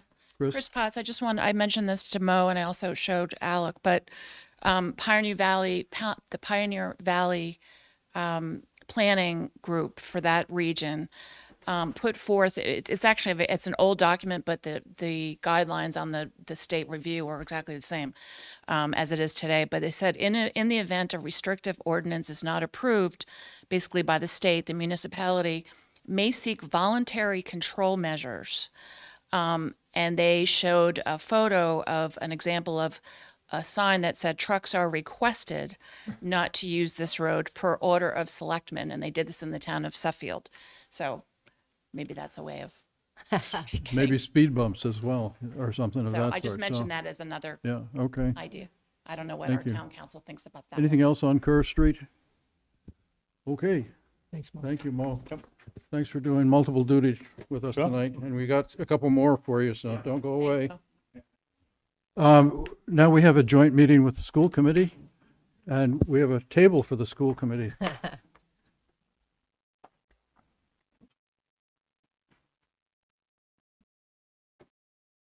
Thank you, folks, for coming. One member. Oh, you're having one member attend by Zoom, that's right, yeah.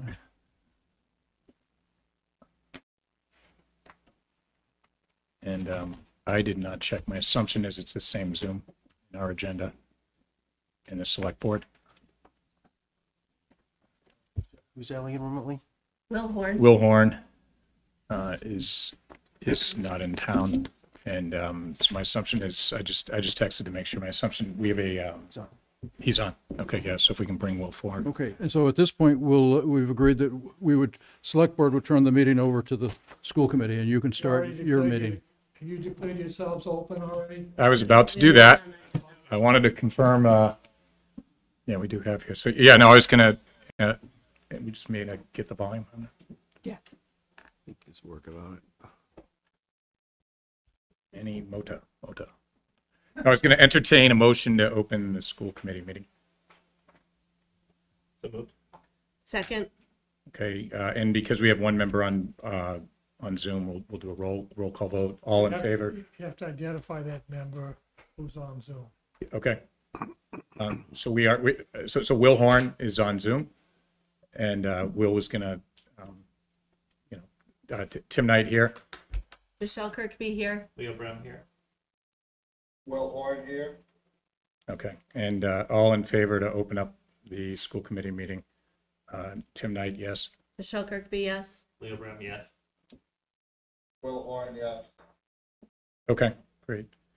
Um, And before I, I'm going to thank you folks, but before doing that, we would, we will take public comment as we do in our, our normal meetings. A member, members of the public will be welcome to comment during the public input period, uh, either through the microphone up here or uh, on Zoom. If you are on Zoom, please raise your Zoom hand. We ask that you keep your camera on when making a Zoom comment. In either case, um, identify your name and address. And uh, we ask that you uh, follow the school committee policy for public input, including speaking for no more than three minutes and only on topics under the purview of the school committee. Um, The overall period for public comment that we would uh, like to target is 15 minutes or less. Okay. So, um, and, and I guess before doing that, I, I didn't say, but th- thank you uh, to the select board for making time for the school committee um, for joining us. And, and the purpose of this meeting is for the school committee and the select board are going to make an interim appointment to fill the vacant seat, vacant seat on the school committee until the March 24th town election. So, um, but uh, is there any public comment either in the room or on Zoom? Not on Zoom. I don't see anything on Zoom. So if, I don't know if this is the appropriate time. I do want to ask, put one question before the school committee, and I think this is a school committee decision, so I'm not arguing, uh, but I do want to raise a question about whether it makes sense to actually appoint an interim member of the school committee, given that we have a March election that's coming up in three months. And um, I'm sensitive to that for two reasons. Number one, at least in the past, the person that gets picked for this as- a practical matter, has an inside lane in the election because they're already there. Uh, and I'm a little sensitive to that setup. Is I, I don't know that that's the best. I don't know that that's the best dynamic you want, uh, but that's your call. Uh, and the second reason I've even raised it is because last March, you may recall when there was the discussions around whether Jessica Riley should be allowed to remain active in the building committee, the argument for that was that there were two new members of the school committee and they needed at least two or three months to come up to speed before they could really, you know, be productive. So I'm saying, well, it's two to three months before this election. Uh, is there actually a useful thing? I'm not trying to convince you of anything. I'm asking a question of the school committee. If you say, nope, we want to do it, then I'm good with that. We will proceed. I just think that that's a basic question that might be worth considering. And, and can I do a follow-on to that? Um, and, and again, it, um, we want to, to follow your lead here in the sense that it's a- an appointment to your committee. But on that same train of thought, the only thing I'd throw out there, and again, you guys haven't heard this because can't say anything until we're together, um, is even if you, you say, you know what, Eileen, we do want to appoint somebody, my thing would be if somebody wants to do it, I hope they want to do it for the next three years, right? So, is there a chance to even if we talk tonight, but we delay the selection until the 19th, because then that should technically give everybody a chance to file their paperwork. So we know, because I don't think the paperwork is out yet um, to to submit your name for election for our, our town elections in March, but they should be out, I believe, next week, and then we meet again on the 19th. So on the 19th, we could say, okay, we'll either go ahead with it, um, or you see who's put their name in the hat, and if it allows you the window to wait until March 24th, so be it. But just food for thought. Hold on one sec. Do you want to speak to Gus's first thing? I might Yeah, just, I- let I me, can, let me um, just add, I would, I would look at it the opposite from Eileen. Okay. I don't think it's a good thing for somebody who definitely wants to run to be the one we're looking at. It would be very easy for me to go with someone who declares, I don't want to run. I'm just trying to help the town out for two or three months. So you and I are looking at what's a good situation there in the Well, it- opposite way. Yeah, it, well, it goes off to what you were saying about if, if it takes time to ramp up, somebody's just ramping up and then they're stepping aside, it's kind of silly. Whereas if they, if we let the town decide who it should be, it's within two, two and a half months. But again, that's just two, just my two cents. Yeah, so, uh, one, I, I did hear, uh, from your meeting last week that came up, and I was out of town, so I- otherwise I would have, I would have voiced in then. Um, I, I would, I would ask the same question. Okay, why, why would we do it? It seems, it seems logical. One, um, it is, we, we checked with the, our attorney, it is consistent with the statute within the state and the policy that we do, uh, nominate and fill that interim appointment um, within 30 days is, is the way it reads. And depending on, on the interpretation, it also, it says in the event that we don't, our board would be deferring to you.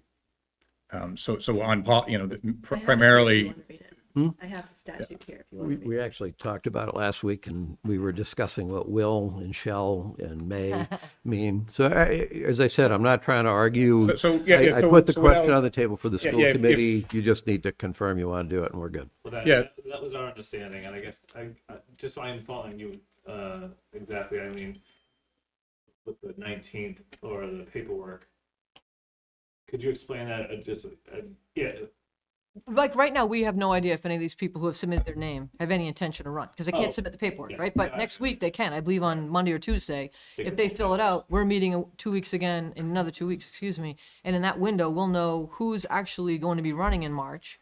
Right, so if we have to appoint somebody in the sense, okay, we're, we've now selecting from a pool of people that are showing you that they're committed for the next two to three years. Um, and, and, and I, you know, I, I understand the concern of giving somebody the, the inner that lane to, right? yeah, so, so that is a concern, but it's, it's also, that's a, it's reality if that's how this plays out. Right. Um, or i- i- the, i- the if, shall, may, whatever legal words that get played out, uh, are, you know, are we going to be in the courts because you, you didn't fill a slot between now and March 24th? We have been advised by legal to, to follow that as if we have that, that deadline, I will say. Um, and, but you bring up a very interesting point because it is part of, um, uh, this is the second time I've had to go through this process. Um, it does seem, um, because these are elected seats, uh, and it is up to people to put people on those seats. And so having such a small uh, group make that decision on behalf of the town, um, you know, is, is a very important decision. I guess I, I feel a lot of weight on that decision uh, because it does give that person, as you just said, like um, a little bit of a view to use if they were to run in a contested election. Um, at the same time, I would say that um, as we saw last year, um, you know, we didn't have a lot of interest, right, uh, for the two open seats, uh, and um, we could open people out there trying to recruit people. Say, hey, do you have any interest in serving? um, and then lo and behold, we have for this particular role, we had you know at least seven or so interested folks, right? So it's very, very good, right? So it's um, uh, so it's nice to see. So yeah, I understand both questions for sure because I asked the very same question. Oh, we're so close. You know, why do we? Yeah, and I just, I- I would just, just close it. I mean, Yeah. my own view, one, independent of, of the view from council, it is an essential position. We don't want to be short-staffed. If those who know me, I always think about what bad things happen if we don't. Any other member can resign at any time. And as, as if, as a, a a normal course and speed is we don't fulfill it, what happens when we're down to three or two or one?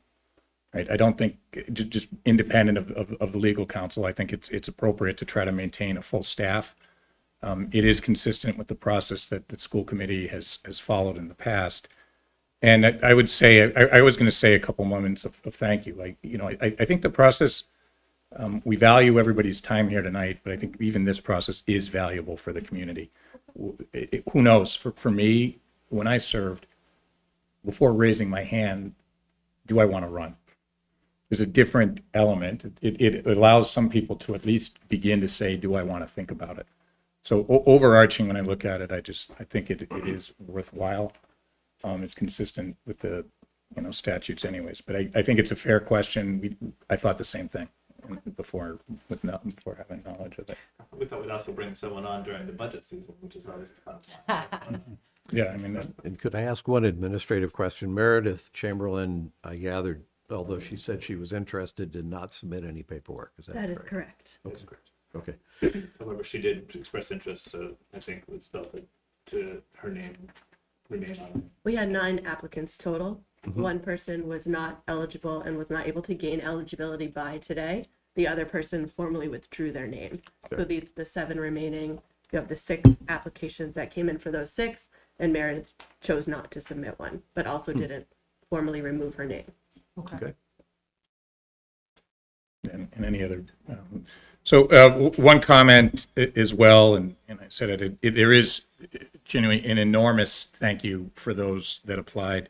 Um, echoing what Leo said a couple minutes ago, I was I was delighted not only with the number of candidates who who raised their hands, um, the quality of the candidates was was was excellent, and um, sin- sincerely, volunteering, raising your hand, and and and nominating makes makes our our committee and the school stronger. Regardless of the outcome, I think that the, the, that pool of people should continue to volunteer. And there's plenty of, you know, spots, elected and not elected, that could use, uh, you know, uh, help in that space. And some of these people are doing it, and some of them are definitely, you know, interested in schools, obvious reasons, and um, just um, pleasantly surprised by some of the people who, who are here and what they do for a living, and um, some of the broad breadth experiences too that uh, some people had, um, with- both in schools and out of schools, you know, professionally, personally. So, um, and again, you know, between building committees and, and all the other committees that uh, your side of the house even has to deal with, you know, use, you know, people stepping up as well. So, uh, so it was good to see that just with a couple of, um, you know, some of the social media and emails put out. Thank you, um, Pete, for putting those out on yours as well. Um, you know, to see that feedback come in and um, even with the lengthy application process that uh, the school committee asked for. Uh, uh, they, um, you know, people were very thoughtful in their responses. So. Okay. Yeah, no, and I mean, the only other piece, again, reading through the applications, we all saw incredible service that they've provided over the years from what we saw, and uh, we encourage you to pull papers and run um, in, in uh, March 24th. Um, Just a, a word, and unless there's questions, what I was going to do was review the process. Um, There's a couple things that could happen. I tried to just think through various scenarios. I at least discussed it with Pete. Um, Take questions on that to make sure. You don't have an easy job here. Like, I I don't envy this at all. This is- That was I my know, it's- brain crying as the different permutations. It's a good, it's a good problem to have, Yeah, right? it is. I'd- I'd much rather, you know, it's a, it's a good problem to have, especially with the caliber and, and the folks that are, are standing, you know, coming forward. It- Yeah. It, it Yep, beats, absolutely. um, it beats the alternative of hoping somebody might show up. Um, But so the, uh, the appointment will be made by a majority vote of the remaining school committee members. We have four and, and the three of you, uh, with a roll, roll call vote occurring at the end. Um, so I, I thought through various scenarios, and I just want to kind of speak through what, what I have in mind. Um, we would kick this off and ask if there is a motion to nominate any of the seven eligible candidates. And then as, as typically ask if there is a second. At that point, I recognize you may want to know, are there other candidates? So I'd- what we would want to do is then hold that candidate for, you know, for vote. And then ask if there are any other motions for candidates and if there is a second. If there is, hold that candidate for a vote. If you do the numbers, it's feasible there could be a third motion and a second. So that way, you know, if I think of it as the pool today, right now is seven. Um, if we go through that one step, the pool would become, the largest it could be is three. Um, at that point. Tim, you should explain why it can only be three, because we can only nominate or second one person. Yeah, that, that's, that would be the intention, and, and I want to, I want to seek that clarification on that. So, so the idea would be you either nominate or second one. You're not nominating or seconding each one of them. Um, we'll, we'll discuss that a- as a group. Let's, let's just assume for the purposes of, of for a minute that that, you know, we either have two or three candidates. It's possible we only have Losing one. some, there's seven of us voting. Yes. Is it just the three of us? Who, who's, who's, if there's only three, I, I'm just not following the mechanics You here. could nominate somebody, and someone would second it. That would Okay. eliminate whoever that was. Let's say you nominated, Pete seconded. Yeah. You two are done in the process. Oh, it's both the person who nominates and the person who seconds. That's how I heard it. Is that correct? Yeah, yeah, yeah. So the, the theoret, yeah, a candidate needs a majority in order to become, in order to serve the interim appointment. Right, and something you just said, uh, maybe five minutes ago, that, that actually triggered a, a change in who I was looking at for people is, if you have the short window of two and a half months, and you, actually, I think it was, you just mentioned it, and budget is key, right? I literally in my head, I'm like, oh, there- there's very good candidates here, but there's two that now jump to the table. I'm like, oh, well, if, if you're looking at budget and it's not somebody that may choose to run or not run, but they can value, then that person to me is like, oh, then they're they're they're they just jumped up my list of they could add more value in this short window. And something that we've done, and I'm not I'm following your lead 100% here, but the way we've because we can't talk until we get to this table. We can't share who we like or dislike whenever we make selections. We tend to say, you know, um, like tonight would be Gus starting first. Like, you know, do you have an idea of who who you're thinking, right? And we, it's not like this so you're locked and loaded on, but unfortunately we have to pick one, two, or three and kind of see who who sits on top and do we agree with that or disagree with that. So there's some kind of bouncing around. I don't know if I'm sensing we have any any dialogue to that type. It's like whoever's going to start over there with the motion. We either all agree with that motion or we disagree. Is that the direction you're taking this, Tim? I think No, he's it's, I'm saying trying to, taking turns. So if so if like someone nominates, so Leo nominates candidate A, and I second candidate A. What he's saying is that we would no longer be supporting an additional candidate in that space, but the five of you are still left to nominate candidate B, but you would need a second in that space, right? And then the final piece would be candidate C and a second on candidate C, and that's why he's stating that we would start with seven. we ultimately could end up with three if everybody felt strongly about a different candidate. To what you're saying though, if we all have a sense, you know, if, if we all have a sense of like the same one or two candidates, we might not need that third nomination.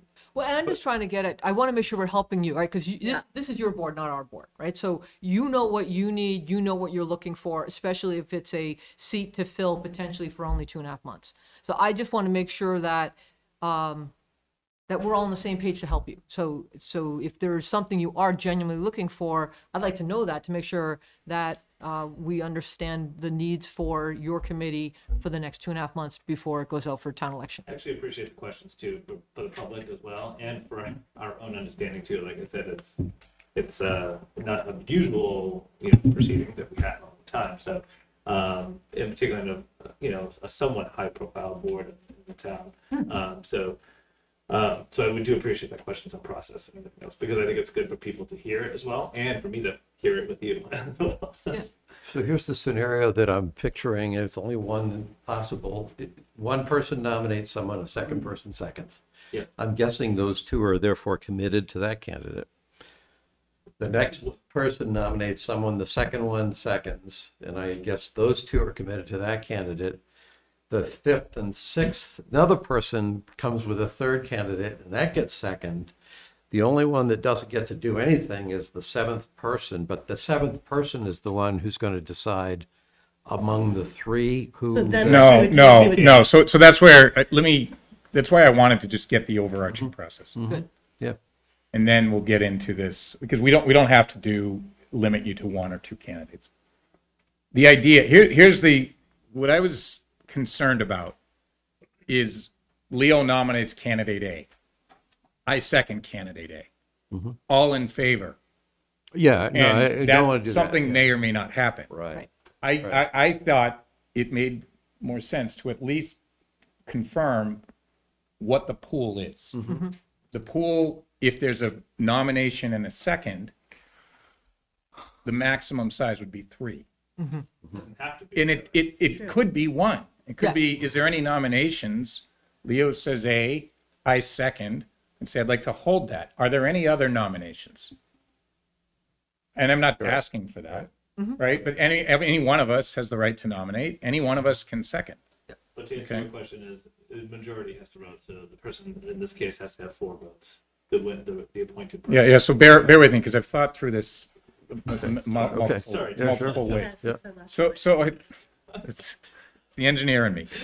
Um, so suppose we come out of it and there's, there's two candidates.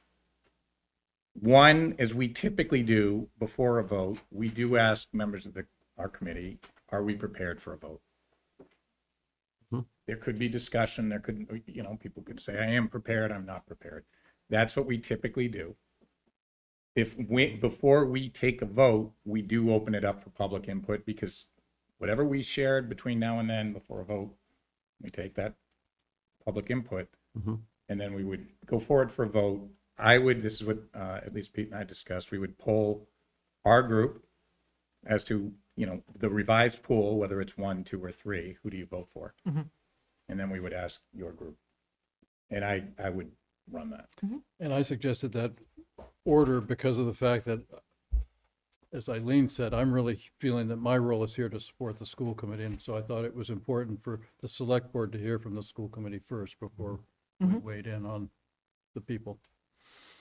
All right, so, so, and Eileen, like your comment is, is, you know, I, I don't know what the school commit, you know, if the school, if we have one candidate that comes forward in second and more, you know, the school committee doesn't bring more forward, it's clear where the school committee stands.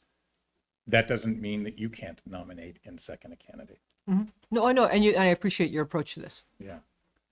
Um, With so many, well, uh, uh, with so many candidates, it- my head goes to, in the direction of ranked choice voting, where you sit there and you, do- you do the vote, and if you have more, if you have several candidates, you drop the lowest one and then take another round on the votes that are left. Uh, Um, I- I don't, if I were a candidate and I want to serve, I want the public, you know, I, I want to serve for the interim appointment and I may want to serve for the future appointment. I, I don't want, I don't think it's necessarily a great idea to have all kinds of commentary about how you feel about all seven candidates.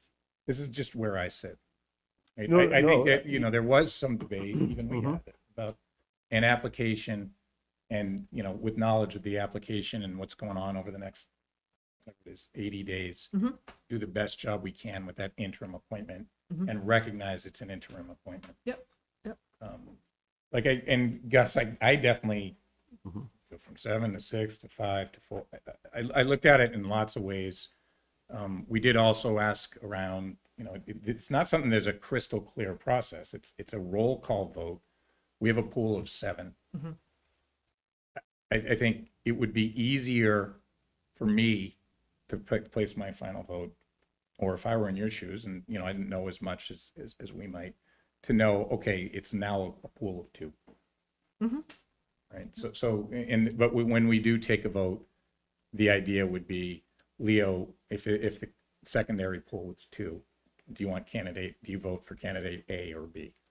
And let me, you don't have to, you don't have to do what I'm about to ask, but I'm curious, because we've done this when we've selected people, well, you know what, this person's a good fit for the following reasons. Because like even when we just recently did the most recent appointment with John Medeiros for the school building committee, like we looked at the, A, the person that left, we picked because of a certain age bracket that, that, that was there. He had building experience, so it was like, you know what, we, we put thought behind why we selected who we selected. But all the other people that put their names in were fantastic. So it, it was tough, but it was like, okay, why did we do it? We did it for that, not because the other people weren't uh, qualified in any way, stretch, or means. So that's why tonight, I'm just, This has happened twice with us, though, and it's been fortuitous. What we basically did is go through the drill individually and Um, say, and yeah, there's three that I like. And it worked out two times now that the three that we liked, we all liked at least two out of the, th- we all liked at least two out of the three. So suddenly it's like, well, I, I like three of them, you like two of them. I, I'm fine with whichever one of the two you like, because I like them already. So we, we, we didn't know that going in, that we would be in that great a sync. Right, right. Uh, But that was how that worked, and that It's was all- fortuitous. So all I'm asking is if, when we select, I just, I'm intrigued as to when it all comes down, I want to make sure that we are helping uh, the need that you have, as we said before, especially for this unique window. So. Right, I'll leave it so, at so that. I think the way I was looking at it was first, let's, let's nominate, and see if there's Okay. a second. Um, see what the size of the pool would be. Okay. And then ask if we're prepared for a vote. And eh, sometimes when we, we do this within our own meetings, you know, a big part of my, my job is helping the consensus building. Mhm. Are we prepared for a vote? Mhm. What, what feedback do we gain? Are we prepared for a vote? And in order to be prepared for a vote, if, if it, you know, if, if somebody nominates or feels real strongly about a candidate, it, that's, that's up to them to, to share, you know, I'm not, I'm not saying don't. I'm just not, um, I'm not trying to solve a problem I don't have yet. Right? Like I, I, I am aware like that, you know, I, I didn't think it was a great idea for whoever gets nominated all in favor without any visibility to would there be others who are nominated. Um, and, and we did, you know, this is consistent with a roll call vote. Okay. I think the only thing, and, and we, I also did check, there's nothing in the policy that says you can't nominate or second more than one candidate. So if everyone's amenable to it, and I, I did um, write it down, the way, the way I would word it is, can the elected, the, the elected officials, uh, each elected official may nominate or second a single candidate. And if everybody agrees on that, I would like to take that as a motion for this process tonight. I, I certainly agree with that. I'll suggest something different. Uh, and I'll, it's, your- and I agree with what we've all said, that we're, we're here to support you. Uh, and I'm coming from a standpoint of a complete public perception of legitimacy of how we do this. So it's the reason I'm, I'm, a- I'm antsy about an inside lane is because it's gonna, it, it potentially is something that wouldn't look like that. I will give you an alternative and you can just reject it and I'll let it go. I'd have each one of us have an opportunity to nominate someone. If you don't have anyone, if, like right now, I've got three names that Mhm. work for me based on my analysis. Mhm. If those three names get nominated, I don't want to nominate anybody else. Uh, and the only issue would be if someone nominates someone, they have to get second. If there's nobody else in the group that's going to second, then that nomination is made, but it doesn't go anywhere. Uh, and so you could potentially have, we all spread out, you could wind up with seven candidates. I don't think that's going to happen. Uh, but there's this kind of weird irregularity about either somebody's making the motion or they're using their vote to second or they're not doing anything at all. And I'm just having a hard time picturing how that, I don't know how that play, I honestly don't know how that would play out, but it feels random and unpredictable to me. Where if everybody says, here's the person I'd not, so in other words, each person's nominating someone that's their kind of the, the one person out of the seven they'd most like to see run. If it doesn't get seconded, then it's gone. If it does get seconded, then, then we know where there's some pool. Mhm. For me, there's three people that for sure I'm good with. Mhm. Um, I get. I see what you're coming. It's almost like if once you I commit, I'm done and I can't vote anymore. It's like, well, what, but if you bring up somebody and we and we listen to why, it's like, well, you know what? Then then that's not a bad option. So I think Gus, what you're saying is, because I, I still would think it's worthwhile to see if there's a 2nd Let's say if I nominate candidate A Mhm.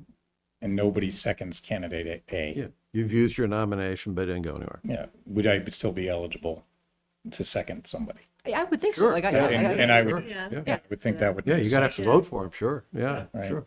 Um, I think the theory is of, of saying, and, and I would, I would think about the words, but to saying may only nominate a single candidate. The theory would be, I nominate, you nominate candidate A, there's no second. You nominate candidate B, there's no, s- you know, you, we can do that, I guess. Um, But, but you won't vote until you know how many candidates are nominated. Right. right, yeah. right. It's because otherwise then it's a question of who nominates, who- who's the fastest one on the trigger. If I get seconded, Right. or oh, if get seconded, looks like we're waiting until March, so.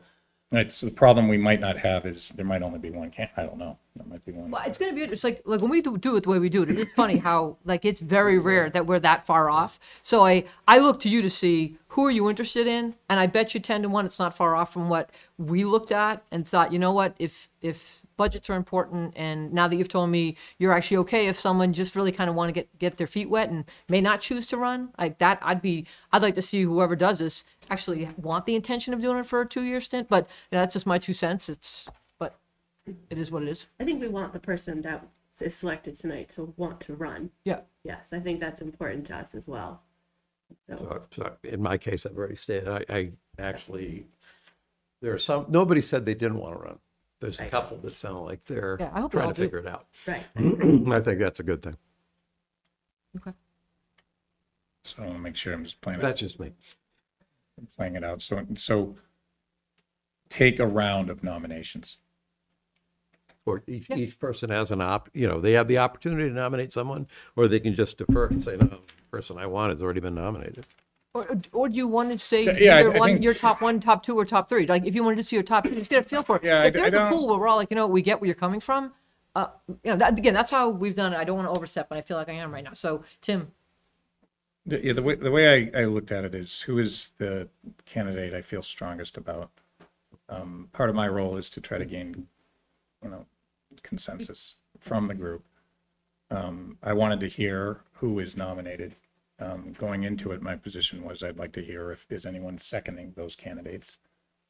Because, it, um, there are strict rules when we do these things. And if it, if we stay at seven candidates and seven candidates and we, we stuck there, we stuck there, I, I. I don't think that's going to happen. I think my gut, my heart is I have a feeling we're all kind of bubbling around to the same few, and then it's a matter of finalizing. I think we're complicating something that isn't that complicated. That's So I coming. think that if we just go ahead, Were you an engineer as well? no. Not, But I- not, But I should have been I probably. was, I was, and I'm not trying to make, it's an engineering joke, I'm sorry. This conversation was- may have changed a few minds.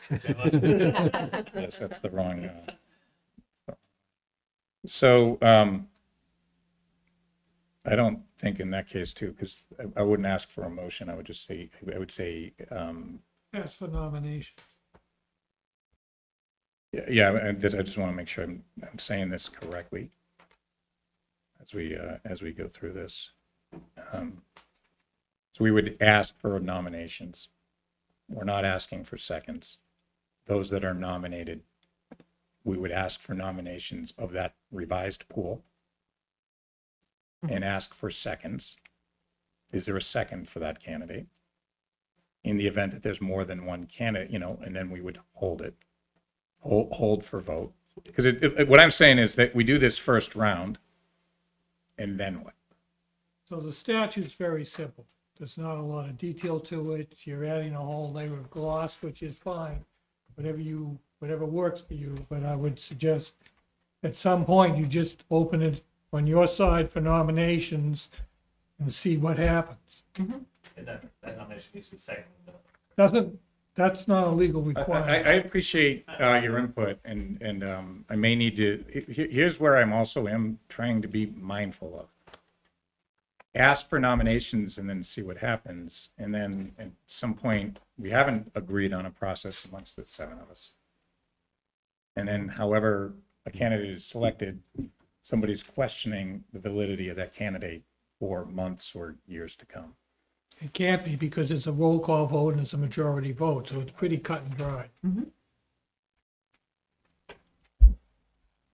I think the only issue is if there's multiple candidates. So that if I people are take voting, you nominations, get and a- I'm, I'm not trying to overcomplicate this, if I take nominations and there are four candidates. Mm-hmm. Somebody At gets an that point, absolute. excuse me, excuse me. I'm, I'm not trying to be difficult. I'm, I'm trying, I've been, I've, I've thought through this many ways. So we make nominations and there are four candidates. Mm-hmm. At that point, the pool is 4 mm-hmm. Do we then, okay, now we have a candidate, a pool of four, and we discuss what the process is from there? If somebody gets an absolute majority, it's over. If they don't, you would eliminate the low person and just continue until you have a survivor. Okay, so what I'm trying to avoid is if four, that becomes a pool of four, we then say all in favor of candidate A. Now, It's a roll call vote. You've got to go each person and tally. Each person, do you vote for one of those four? And, it- mm-hmm. right.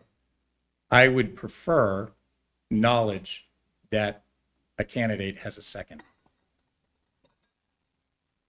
That's It up would to you. make, to me, it would make sense, then say, okay, now we have a pool of four. Mm-hmm. Is there a second for candidate A? But Yeah. Is there a second, if there's no second for candidate A, because what I don't want to get is a point, to a point where we don't have a majority. We have three candidates and it's two, two, I think we will. I- I- three, I- one. Mm-hmm. At that, at that point. Yep. Right, so, and, and, um, Mark, I'm pleased, my tone is, is just more, I've thought about, okay, what happens in that second layer? Um, I also, I- I'm not, I don't do this as frequently. Typically, it's all in favor, aye. And, and so what I was also trying to clarify is, no, state your preferred candidate. So I think it would be round one of nominations, see how many we get. Round two nominations and a second. See how many we get. Um, at that point, we have a pool and ask for who's your preferred candidate within that pool. And personally, for me, I'm looking to see where you guys are, are going, right? I mean, I, I don't, I don't want to be taking the lead on this because it's your committee. So I, I'm very intrigued to see where the four school committee members are leaning. And uh, I, my, my gut is we're not too far off. So Tim, But- Tim, but the, the one other, just to carry that process, ultimately, the end point is one nominee gets four votes because it requires four. So to your point, you're, you're gonna want, you're gonna have to get down to a point where four people come together around one nominee. There could be four candidates as long as four people are homed in on one. Uh, and that's, I'm not sure with, I'm just trying to help you think this one through. What- Correct. What we're talking about here, when you get Possibly past that nominate- second round, how do you get to four? For sure. Right, it, it's possible you, somebody nominated one candidate, nobody else seconds, at least then the Right, pool is right. three. Yep. Right, so, so when I ask everybody for their vote, In my, in my guess, at least for us, when we get that, at some point, we, we go into more of a mode around flexibility. Okay, if I know that's one you like. Yeah. That's one I think is fine. Maybe it wasn't even my first choice, but I'm willing to come out. So that's how we process. it. yeah, I I think, And, and that's actually how we selected the school building candidate. We, we kind of talked it through and we realized, okay, you know what?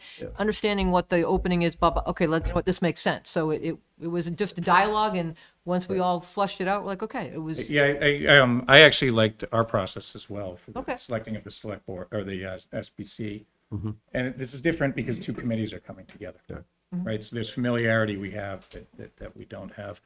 Um, I, I would ask too, and, and again, without questioning Mark, we, we, you and I, Michelle, walked through this process with our council. Um, we did ask our council, I'm not sure if Mark is, is, um, or I'm sorry, if Andy is here. Um, so I, I would just like to make sure, um, and I could maybe take a step back and just make sure that process, if there's, if there's any issues that you see. Um, and we can, Andy, if you're going to talk, you need to use a microphone so the people that are home watching on TV can, yeah, that's fine. Yep. And so this is the attorney, the representative? Correct. Okay. I knew I recognized him. I'm like, why do I know that gentleman? Hi, everyone. Good evening. Yes, that's fine. Wong, School Committee's attorney. Um, I would echo what Mark said a moment ago. I think the statute is fairly flexible in terms of process. It just, it speaks to nominees. It doesn't even require seconds. You can, I think, add that to your process if you want to, but you're not required to. Um, it just requires nominations, and then at that point, uh, a simple majority uh, decides who, who's selected. okay. Thank It you. doesn't, and it doesn't address, if you don't get a, maj- in other words, if there's four nominees and you don't, oh, simple majority. We still need to Well, gain four. Majority of four. The language in So- the so statute what I- speaks to a majority, so if it's So it doesn't, it, so what I'm getting at is if you had three candidates and no candidate got four, does it address what you then have to do to winnow the field? It does not.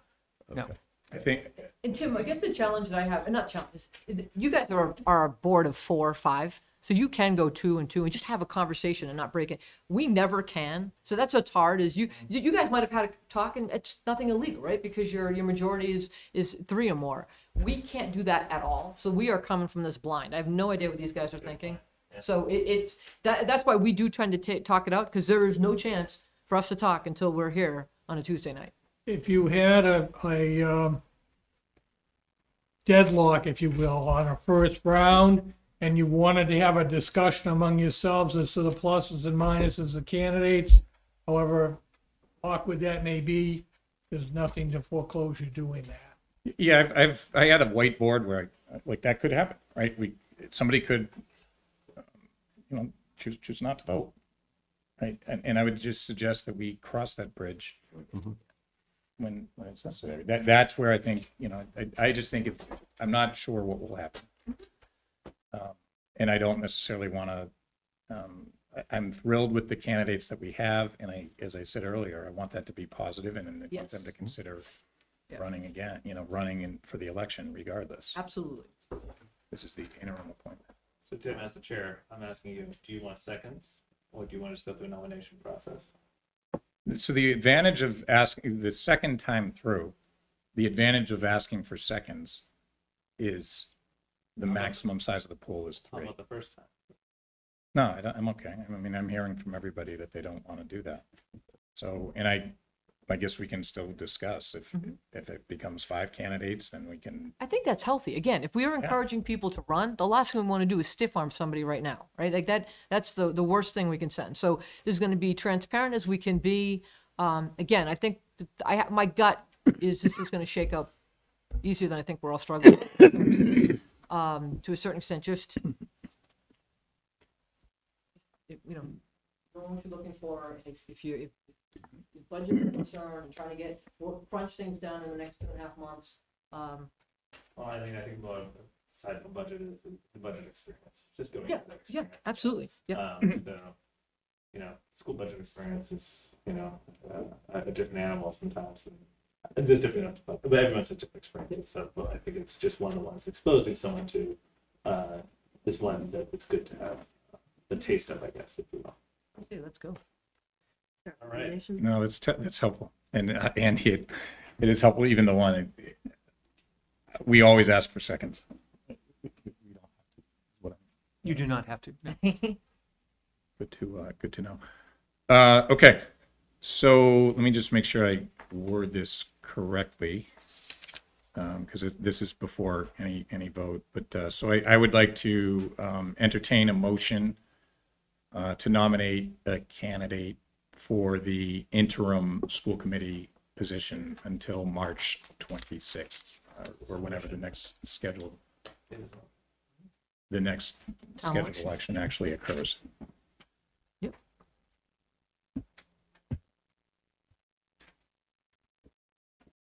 So what I, what I said is, is there a motion to nominate any candidates? Did you want to name a Start name? nominating Are now. you opening, are you opening? So I'm waiting for you to, you- I'm waiting for you to say a name, and then I'm assuming whether, I'm, I'm opening it up to the seven um, elected officials on the the select. You'll board, entertain nominations, you'll entertain You can you nominations. Let go first. yeah, go ahead. I'd like to nominate Diana Frischella for the interim appointment to the Medfield School Committee. And that was for who, that was number one on my list, so just to let you know. Just want to have a pen. just to- Actually, I'll just use my computer. Uh, Are there any other nominations? I'd like to know.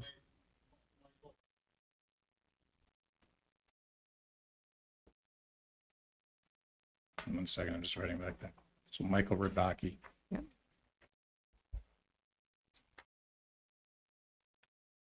And um, just, and, and I'm just doing this in my own notes, and Shell nominated Diana Frischella.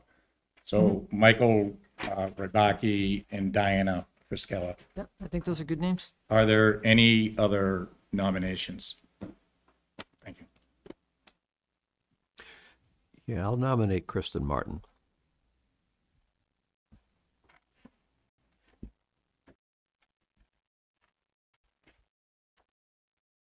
Okay. Uh, Are there any other nominations?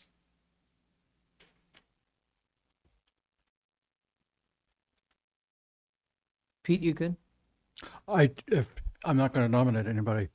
I think it's their, That's what I'm saying, so you're good, so I just want to make sure that. you- yeah, no, Okay, no, of okay. course, that's why I'm not saying anything. I just, well, there's times you haven't responded when, then you say it later, just want to make sure. Okay. Are- Are there any other, no, there's no other nominations? Okay, so now we got, now we at least know where we are. Ready? That's good. So there's, there's a pool of three, which is better, which is good. Um, yeah, the, the, uh, the candidates that, uh, we brought forward, Will, um, brought forward Michael Rybaki. Uh, Michelle brought forward Diana Freiskella? Frischella. Frischella, I'm sorry. Um, And uh, I believe uh, Gus. Brought Kristen. forward Kristen Martin. And I'm just putting, uh,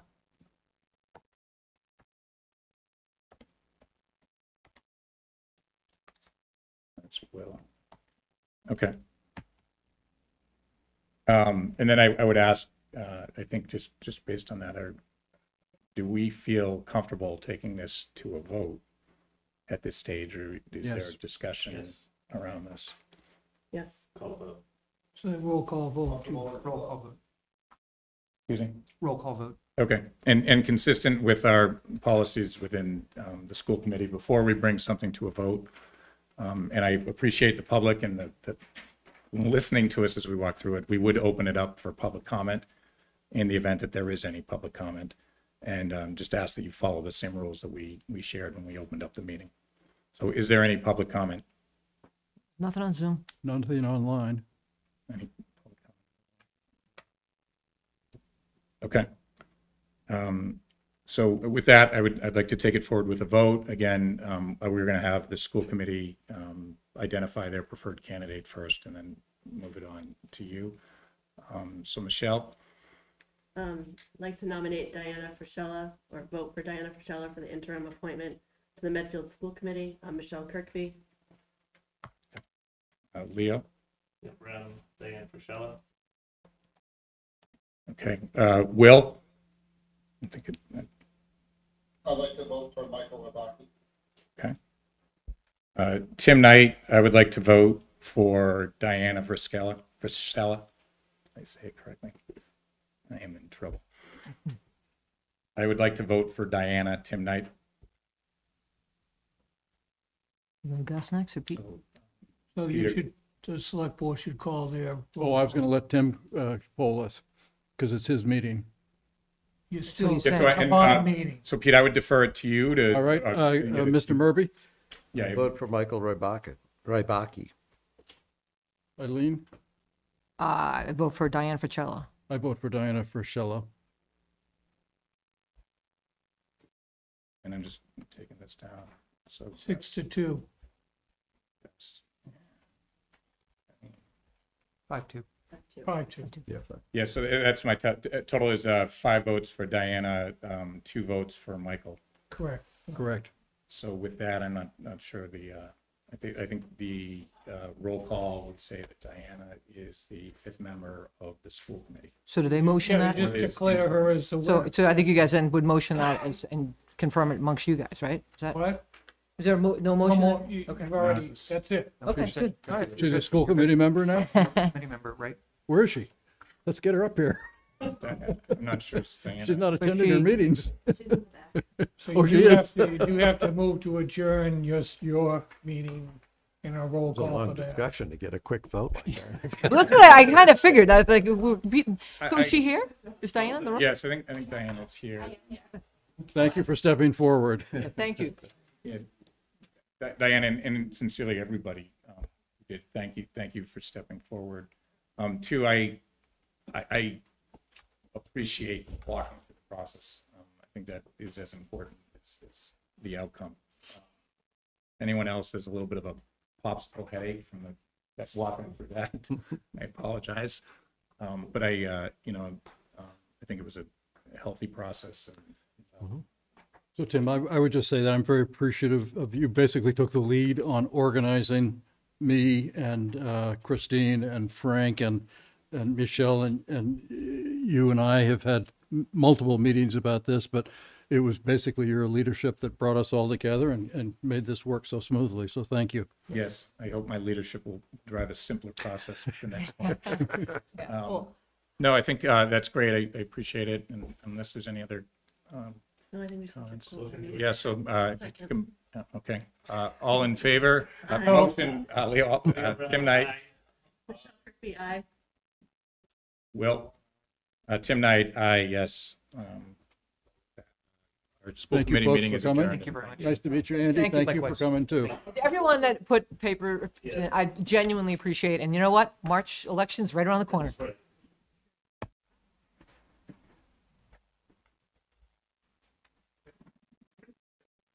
Thanks for the. Thanks, pen. Michelle. Thanks, Tim. Return that. pen. I did have my computer, but it.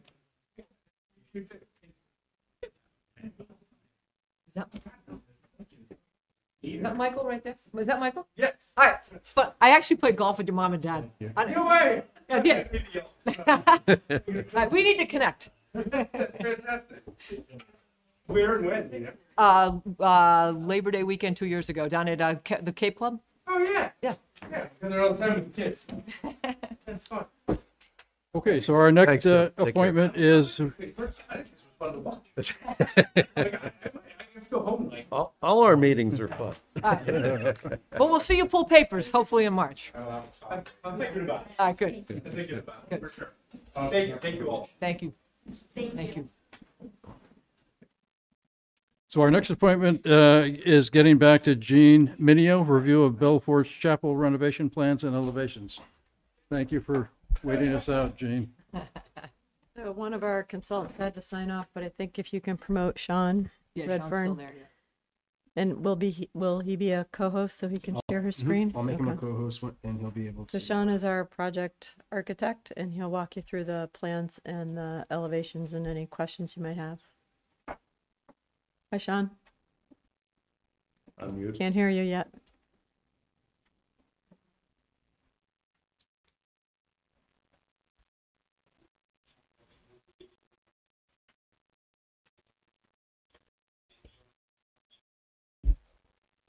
Can you connect the volume?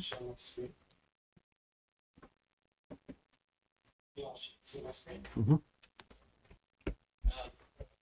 So with the, um, with the existing chapel that's up on the Bellforge Center. Um, What we're looking to do is to create a three hundred seat theater, uh, in the main chapel space. And then, uh, off to the right is the infirmary, and in the infirmary will be practice studios, uh, for students. Uh, we're looking to build an addition in the middle of the two buildings to connect them. That connector addition will contain all of the services uh, for the building, bathrooms, all the mechanical equipment. And then we're um, also going to be looking to add an addition on the back of the building. Uh, back of the building here, which will uh, have um, actors' dressing rooms, as well as loading for the uh, the stage of the uh, chapel. I'm going to go through some plans with you all. If anyone has questions uh, during the presentation, please feel free to just ask away. Um, so this is the the uh, connector piece will be the main entry lobby into the into the building. As I mentioned, it will include the bathrooms, include a catering kitchen. Off to the right hand side will be uh, practice rooms, band rooms, uh, for uh, I guess for for chain or for use. Um, and then the main space will be a uh, multi-purpose room with a concession area in, in the building. And behind the stage will be dressing rooms, actors' green rooms. As you move up through the through the space, um, there'll be a balcony level, and that will um, also contain a concessions area and some bathrooms. Um, there'll be a retractable seating riser in the main uh, in the main space that will allow you to either have um, a tiered seating system for for theater, um, or you could also push the, the um, tiered seating back and have um, 300 people standing room or sitting uh, on the, the main floor. On the second floor of the infirmary will be more more band rooms and practice rooms. And that is it. The uh, the basement level and the space will um, mainly some mechanical storage space uh, and below the chapel, and then as well as some uh, dressing rooms uh, at the back of the stage area, and then again more um, rehearsal rooms uh, over in the infirmary. The exterior of the building will be looking to uh, to restore the uh, the masonry and the, and slate roofs of both buildings. Uh, we'll be adding a, an addition in the middle which will be clad with zinc zinc panels and, and storefront glass. Um, at the rear, we'll be looking to add another addition. As I mentioned, this will be a brick uh, brick addition with a, a zinc roof on it. Again, just more images of uh, the restoration work that we're going to be be doing on the building all of this work will be done um, to the uh, to the National Park Service standards.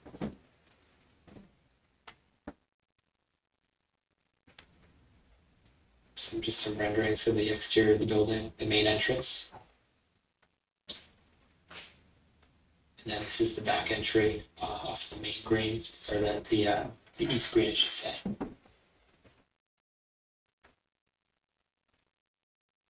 That's it. Gene, do you have anything to add? Any questions? Is there anything we should be asking you? It looks beautiful. Gus, you have any comments, No, questions? No, I, I, I mean, it, we've, we've, at least in my case, I've seen some of, some of this, although it's nice to see it a little further developed. I would, um, at this stage, I don't think I know of any particular issues that I should be asking you about, uh, beyond basic things like funding and things like that. Uh, I think it's good. I think it looks great. I think it's gonna, Eileen? be a great thing. And this is, I'm assuming you're at this stage so that you can continue to go out to your fundraising group to show them that this is, this is what they're putting their money towards. It's no longer just kind of a pencil sketch that that you, this is beautiful. This is right down to the, Yeah, I mean, we're at about seventy-five percent completion on the construction documents, um, which is a stage that we took it before the planning board for preliminary review as well as the Medfield Historic Commission review, just to see if there were questions or concerns at this point before they're final, finalized. and, um, when I look at the, the structure and I look at the architectural plans, you're using as much of the core building as you can. Unlike, unlike Trinity, that's being held to higher standards because they're using the, uh, National Park, uh, historic tax credits. So are Yours- we. Oh, sorry. So you then are being held to the same type of standards are. where you, it- like the windows that you're choosing and things like that, you just can't willy-nilly it. it's- Correct. Okay. So you are using historic tax credits to help. Yep, we're expecting about 5 million total from state and federal. Okay. So some of the changes that I see in the building today, will you be able to make those changes? Because I, I am only asking this question, so I know when I walked with Jim from Trinity, he's like, Eileen, they, they will bicker if we try to swap out anything. Like it needs to stay as true as possible. It's like as silly as it is, like, so when I look at the picture that's exposed right now and I see like the, the Bellforge wall and all, like you can do those type of additions without changing the feel or put ramps and decks and whatever without again changing the original design of the building? You're talking about the addition in between the two buildings in particular? Well, the addition, and then it just looks like there's some modif- slight modifications to the outside of the building. So any of those modifications, those are allowed? Do you want to address that, Sean? I don't think there are mon- many modifications to the exterior. maybe- Modifications to the existing historic buildings. Okay. And we're, um, we're up, updating them in terms of, um, MEP systems, but we're restoring the windows, um, and are providing, uh, historic replica windows. where we Okay. can. Um, we're also, uh, replacing the slate roof in kind, and we're also, um, gonna be restoring the masonry. Um, so the, the additions in the middle of the, um, in the middle and at the back, the, the Park Service doesn't want those additions to, to look, um, you know, look historic. They want them to, to be, you know, of their own period. Ah, okay. Looking for us to match, the- you know, sort of match the building, but to, to kind of play off the building. Uh, and, and be something that someone could come to the building twenty years later and be like, oh, I see that's an addition, oh, this is the historic piece. Okay, okay, that's helpful. Thank you. So, um, I heard the word kitchen, and, and is the kitchen in the basement? I didn't see where the It's in kitchen, the, it's in the main level, uh, It's on the main level? behind level? the entry, the new entry. It's a- It's a by catering the kitchen. bathrooms or something? Yes, Yeah, okay, but it's just a catering kitchen. It's not a full kitchen. okay. You'll build that somewhere else. Mhm. It's the restaurant. Um, The, um, Sean, maybe it's a question for you. The, the, the national park standards that you have to comply with, um, I'm kind of curious about the, um, the, um, uh, uh, the, the level of, of, uh, insulation, uh, for instance, on, on a structure like this. Are, are you allowed to add insulation to it to make it, uh, energy efficient? In, uh, in certain areas, we can, uh, we can attempt to add insulation. We're, we're gonna be, um, insulating the basement walls, uh, of the chapel, and we're gonna be putting insulation in the roof of the chapel. The, um, the main, um, space in the chapel, the seating chamber, we will not be adding insulation there because we'll, we'll just be replacing the plaster that's there because it would affect the overall look of the, of the um, detailing in the space if we were to add, add to those walls there. In the infirmary, however, we are adding, uh, adding insulation to all the walls there. Um, you know, not a significant amount, just an R ten amount, be- uh, insulation because we don't want to, um, change the dew point in the, in the brick on the building. We change the dew point on the brick too much, um, it'll push water vapor to the outside of the building and then the freeze thaw uh, of the water vapor will destroy the masonry, it'll start to spall. Oh, Okay. Um, So we, we are doing as, as much as we can to, to make them, uh, you know, a modern, updated building. But there are different standards for the, for the actual performance standard versus the infirmary, apparently. You can do more in terms of insulation in the infirmary, you're saying. Well, th- it's just because we're not dealing with all the detailing around the windows and, um, we have, we have the trusses, the main trusses in the, in the space, the, the, uh, main seating chamber. If we were to add wall to that, you would start to lose the truss and the detail of those trusses. So we would not be allowed to do that under the Park Service. So it's just a personal, I'm puzzled, because I, I, it looks to me like there's a metal structure in the, in the uh, chapel itself that was added to, to hold the place up. Mhm. Is that something that you're gonna have to deal with or leave, or, or what do you do with that? Sean? It's going to be maintained. Yeah. Um, It, it was put in, in place because the walls, the trusses weren't designed properly, excuse me, and, um, it was pushing out the exterior walls. Yeah, so you need it Use those structurally and it's horizontal part of your trusses to try history, and pull so it all you'll back in. keep it because it's part of your history. Um, so you- you're, you say you're at seventy-five percent completion of your construction drawing, so you're pretty, pretty far along.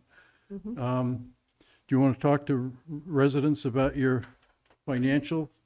I know that you're getting a lot of money for historic tax credits, so do, do you want to talk about that or not? It's up to you. I'll just say that we have crossed the fifty percent threshold in our fundraising so far, so we are Congratulations. just over that. We have um, thirteen million pledged of a twenty-five million dollar goal, but the project is a thirty million dollar project. So twenty-five million is still a working goal because of the historic tax credits. Yep. Okay. Anything else for us or? Nope. Thank you so much. Any questions from the? Seeing none, we're ready to move on then. Thank you, Alright. Gene. Thank you, Thanks, Gene. John. Thank you, Sean. Thank you, Sean.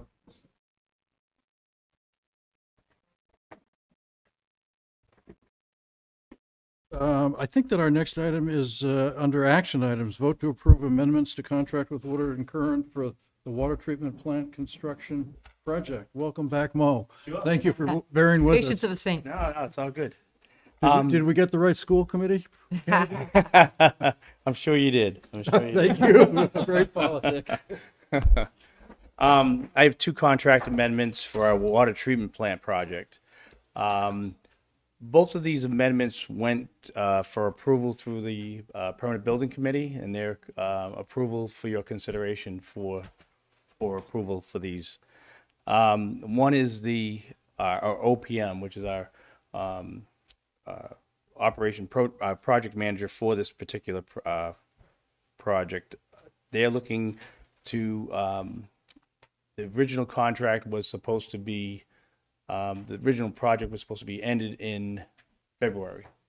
Uh, because of, uh, delays in the supply chain and a lot of other things that happened, um, it's gone another nine, ten months. We're in the final stages right now. We're in the, the closing of it with the startup of everything. So there are extra costs that are due to the, uh, different, uh, engineering firms for this, and that's what these are. One is for the uh, owner's project manager, the OPM, and one is for the SCADA project. That's the uh, kind of the brains behind every all the, the the alarm systems and everything to hook it to the rest of the town. So, like I said, both of these have gone through the permanent building committee, and we're looking for your approval for these two amendments. Okay, Gus, questions, comments? To, uh, it- so I'll talk about both of them at the same time. Sure. So the, uh, the one with the OPM, that's all, I didn't have any questions. Yep. On that, I kind of understand that's sort of a time and materials thing and it's taken a more, this was a good explanation. The one for the SCADA, it's a, it's, I'm always around contract management issues here. This sounds like work they've already, they've already done, because if I, if I'm following correctly, because the statements, like under phase one, it says hardware and professional subcontractor services were procured. So past tense, when I go to the next page under startup engineering, engineering services were provided. My observation on this is that, so we're, I think we're approving something that has already been done, which effectively doesn't, we're not making any decisions unless we want to sit there and open ourselves up to some sort of bad faith contracting. If I'm following this right, this is after the fact. The first one's after the fact. The second one sounds like maybe it's not. Is that correct? I'm I'm I'm sure they did some already because of certain things that uh, chain of uh, you know the, as far as timing. Right. But I'm not exactly sure of everything. So that, well, that's fine. That- uh, that- My basic point is that some of this has already happened before we've actually approved it. Mhm. I'm not giving you a hard time about that. I'm basically raising the question around contracting. We, what we do here to approve things that's already been done, unless we want to start a fight with somebody, it's, we're not doing anything meaningful here. We're just sort of stamping something and we weren't, bro- it makes it look like we made a decision when we didn't. It seems to me like it would make sense in contracts in the future that there be a certain bucket, which is the contingency task, you know, that, so you, I would rather have approved the financing, the funding when the contract was let and have you in charge. of These are the kinds of things, you don't need us to be doing it. If it's something that needs to be done, the money should be there where you just release it. Um, so uh, it's not a slam. I don't have a problem with either one of these, other than I'm making an observation. This one that we are approving, we're not doing anything. We're just choosing not to start a fight about something. I would rather find us, find us having contracts that A, wouldn't force you to come here and sit for two hours uh, to watch all this stuff, because you're really the one that's got the, the knowledge and the authority. Uh, so if there's a way for us to build that stuff in when we're really approving a contract, that gives you the flexibility to give additional funding when that's justified. And if stuff comes to us, it should be more like maybe the second one, which is it's coming to us before, because there's no negotiation, you know, there's nothing to negotiate here. We, we're just going to say, sure. Uh, and it's just wasting our time, it's wasting your time. Uh, so it's an observation. If there's a way for us to start moving With in these that kind of- direction, I'd like to see us do it because Yeah, it's difficult with these large projects like this because it's just so many moving parts at one time. Um, I, but I understand your, But, but I mean, I think it would be easier for you, so it may be that you at least can come in with an idea that says, listen, here's this, this, and this, and I want to actually have the funding approved for this plus fifteen percent. I'm not going to release that unless it's necessary, and then you're in charge of it, rather than us doing meaningful, meaningless votes right. after the fact. Nope, understood. Oh, okay, but that was my only. Eileen? No, I, mine's off the wall question. I was intrigued by, so where do they actually install the antenna hardware and all that? Is it within the water treatment plant? Is it up on one of the towers? How do? Well, there, there are, there are antennas on top of the towers. Yep. That read what's going on, but through the, so there's a combination of both at the treatment plant and up on the towers. Interesting. Okay. Yeah. Um, and I would like to request if I could get authorization to sign off on, on these amendments if they do decide to put a, uh, a, uh, um, a signature page or just initial these. Yeah, I'm. if that's okay with you guys. I'm happy to do that. We're, we're happy to have you do that. Okay. Great. So you want to do a motion then, Eileen, please? All right, so we will motion to approve the amendment to the contract with Woodard and Curran for the water treatment plant construction project. And authorize Mo to sign. Oh, and authorize Mo to sign the amendment. And to amendment. be clear, that's two amendments that we're approving, not just one. It's two documents. Oh, yes, One yeah. eighteen thousand, one Vote forty-three. Yep. Do we have a second? Second. All those in favor? Aye. Aye. Aye. Uh, Can I ask you Do about the, uh, snow and ice one though? Yes, fourteen? Yes. yes, go ahead, please. Um, so this, this award letter that I had wrote, written up for the, the selectmen, all the information is on here. If you could vote for this award letter instead of having to separate everything out, because it's all separated on here. Yep. Just makes it easier on you guys so that you don't have to, there's no confusion. We appreciate Right. that. Sure. We did get a good price this year. Um, we're probably the lowest in the state for, for the salt. Congratulations, then. Uh, so we have a, a thirty town consortium, so That's great. it's, uh, thirty towns are benefiting from it, so. Thanks to you. No, it's, it's, uh, Well, you started it when you came here, so it's thanks to you. Um, so i- any questions, Gus? Nope. Eileen? No, motion? Yep, please. All right, motion to vote to award the bids for the 2023, 2024 joint purchase of salt. Award Eastern Minerals as the primary awardee uh, of the rock salt bid with Morton Salt Company Yes. as a secondary Excuse me. awardee. He wants you to incorporate simply that. Just the as- letter. as- As Oh, set just the out in letter. that letter. yeah, just in dated- case there's any kind of discrepancy of what. Oh, so how you- just, uh, okay, motion to award the bids to the joint purchase of. As, 20 as listed. As- Set forth listed in the letter. memo Okay, on- in got it. Materials. Thank you. Second? Second. All those in favor? Aye. Aye. Thank you very much. Thanks, Mo. Thank you. I you. think you can go home now. Thank you. Done, that one.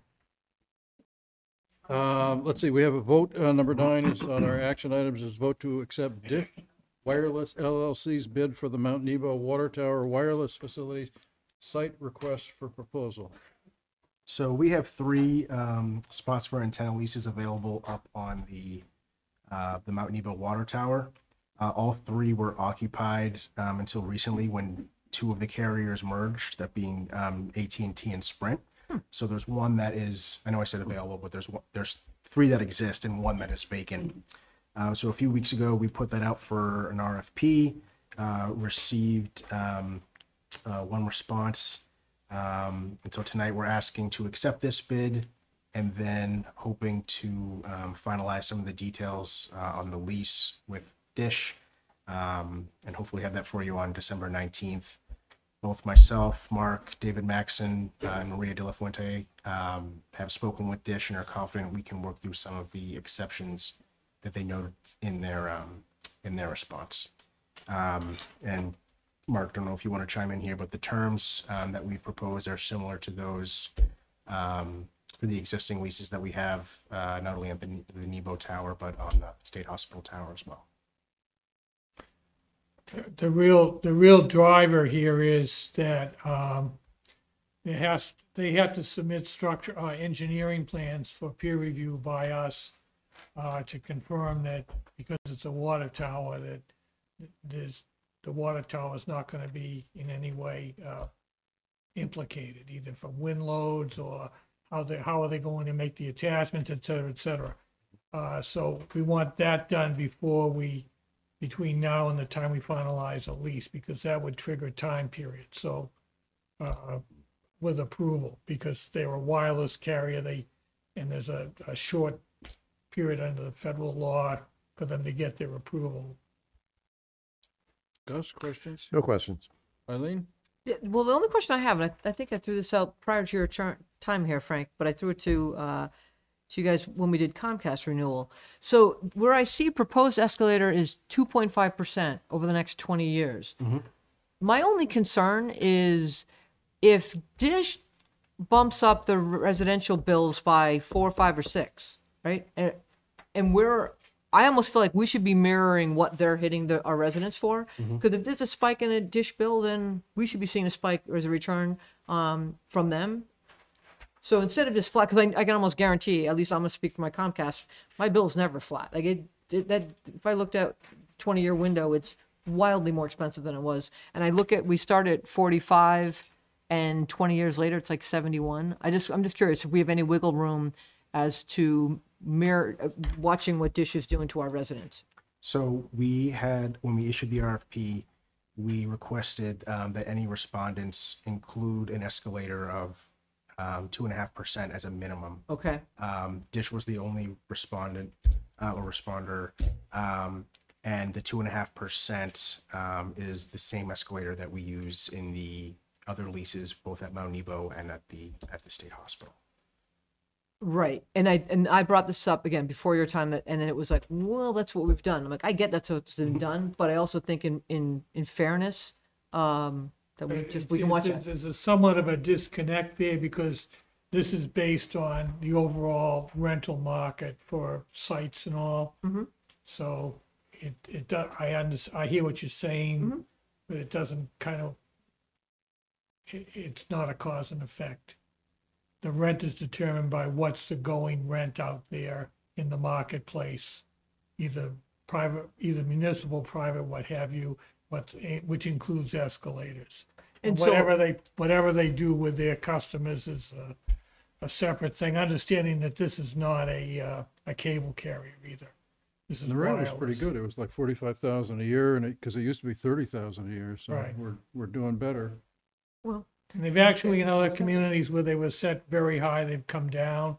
The market's very, very volatile. It, the players change constantly. Sure. Dish came from nowhere. I, it's the first time I've experienced them. Well, they used to be under AT and T, and then AT and T spun them off. So I'm just so it's bare minimum 2.5, but we have the ability as we move through this contract to uh, to look at that in not with them. Because they responded with the, they responded to an R, RRFP, your choice is not to accept it. Because they didn't exceed, or they didn't meet the criteria that you were looking for. So we set it at 2.5.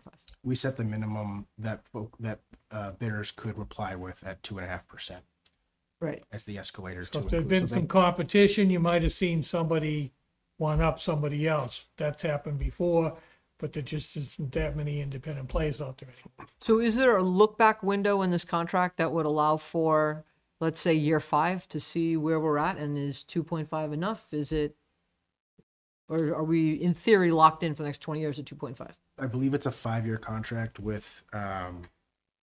Yeah, they five-year want, option they want the for- ability to get out, frankly. So it's not a long-term.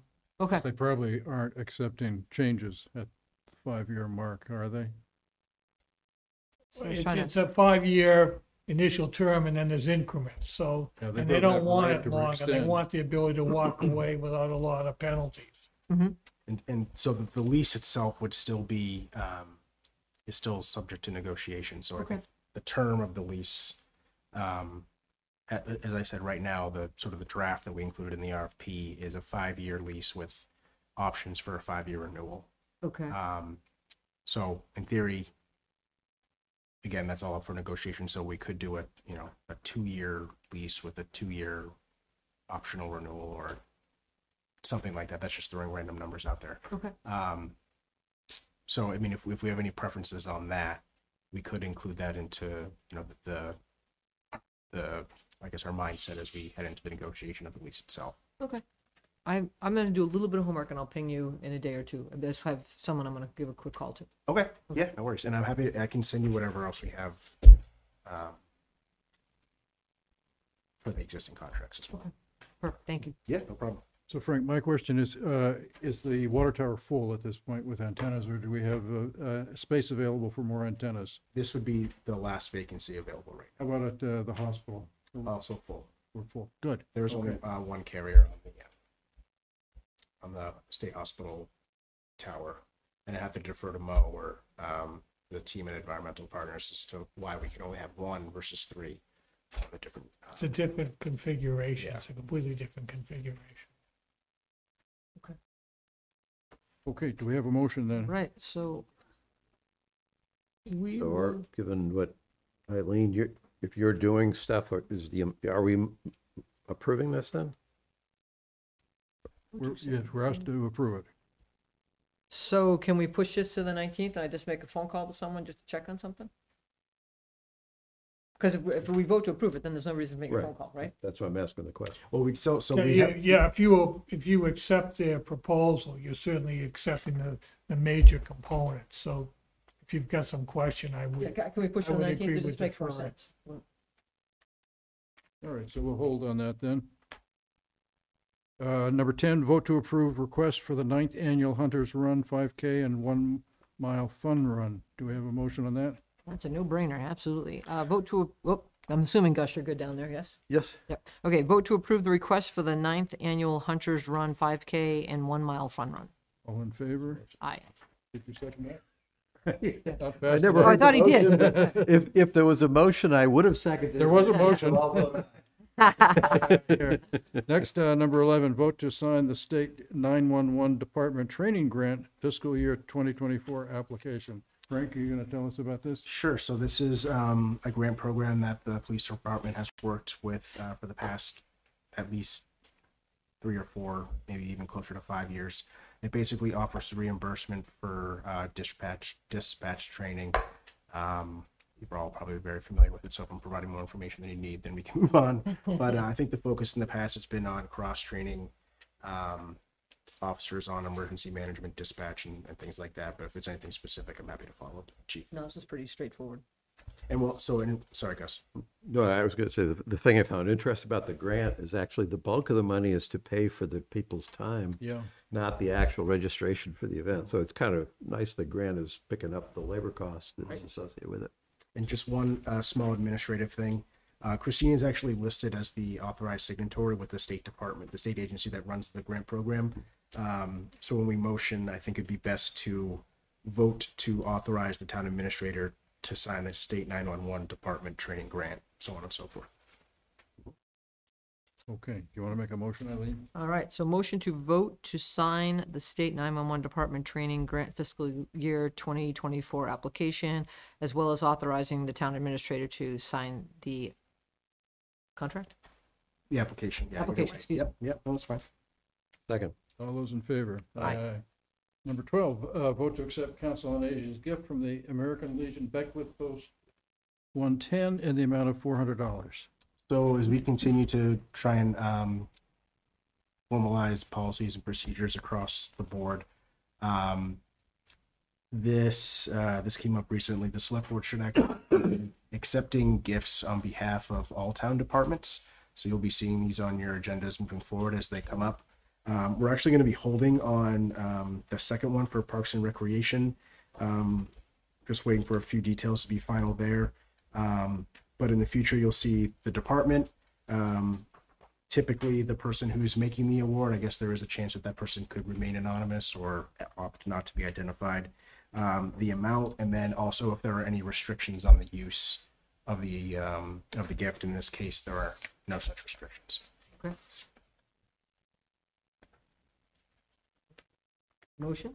Yes, please. All right. To vote to accept the Council on Aging gift from the American Legion Beckwith Post 110 in the amount of $400. Uh, a second. All in favor? Aye. Aye. And then, uh, 13. consent agenda.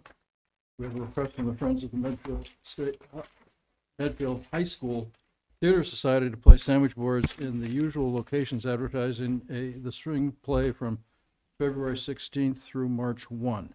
And I think um, Brittany had sent around. Uh, or That's the put it in update. her- We did read, he read Oh, the update. okay. I'm sorry. I'm overly We're- we're with you. eager. We took care of that before the meeting.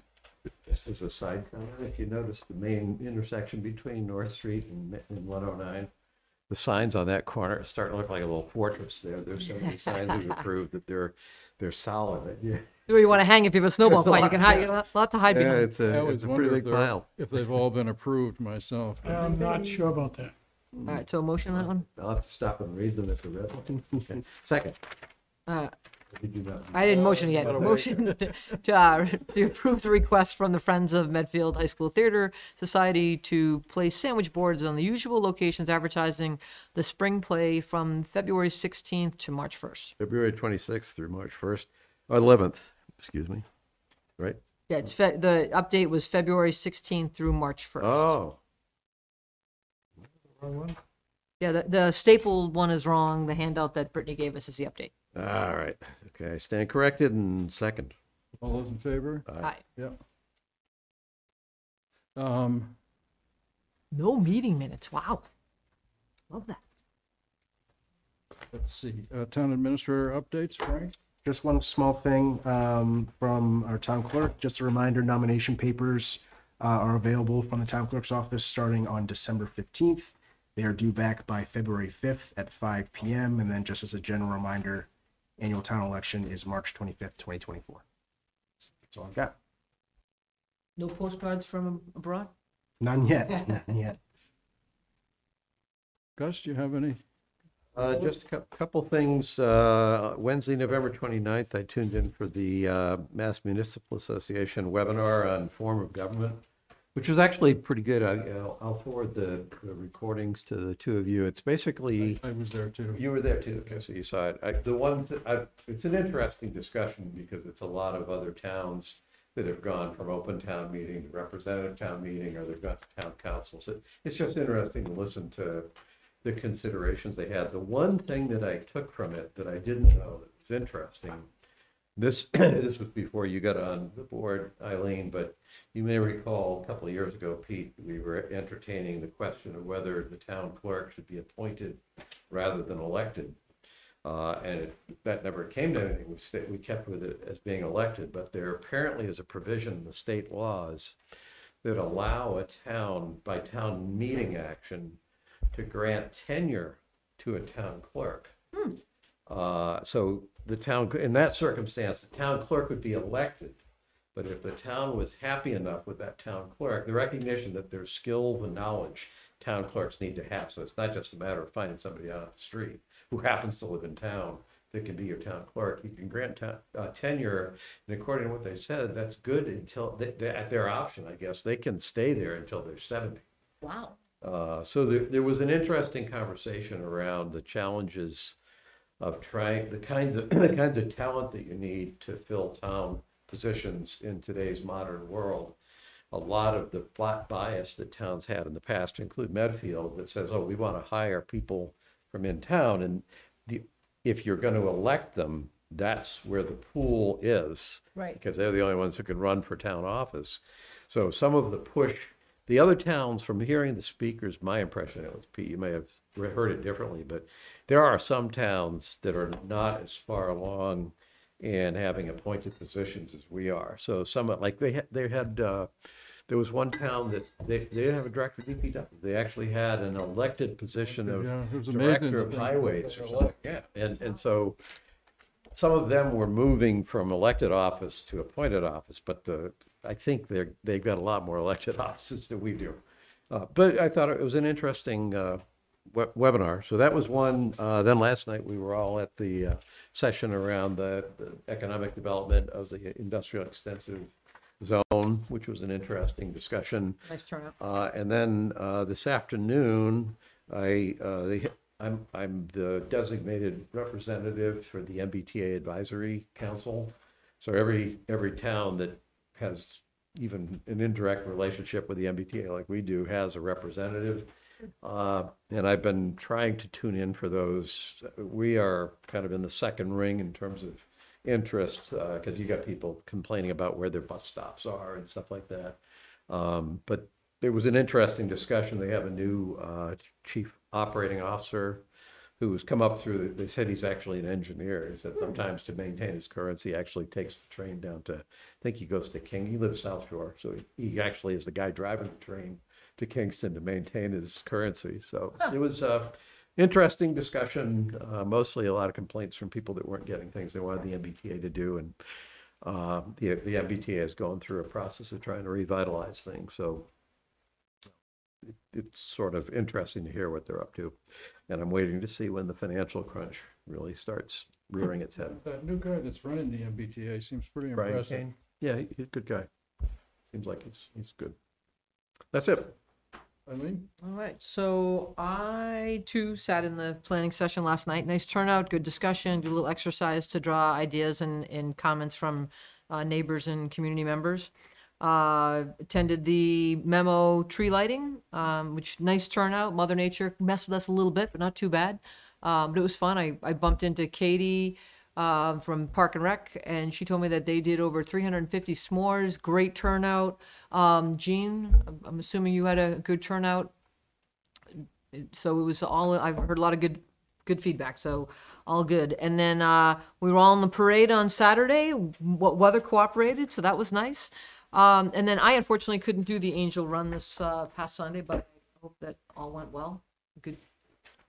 But it's always a fun weekend in- Medfield right now as everyone gets ready for the holidays. So that is all I've done in the last uh, week. So the Angel Run had uh, very bad weather, but uh, over 400 people showed up, I think, so that, that was good. And, uh, and it was so nice. Evan Weisenfeld, the former president of the uh, Medfield Foundation, and, and his wife Sue, even though they don't live in town anymore, came back and ran, and, and he sent a, uh, Evan's very technologically adept. He sent some sort of uh, picture and talking about how they, how he really didn't want to come, but when he did, it was really fun. Oh, So- good. good. I took my mom to a play in, in the theater, so I Um, get a chance to run. So a successful event. Um, and, uh, Gene, your holiday stroll is just, it's, it's getting to be very It's awesome. large. It's, so it's, congratulations, it's working. And, and the, uh, I heard someone, was it Rich, um, um, Susan and Rich from the church? He said that she is like the best singer songwriter in Boston or something. She was excellent.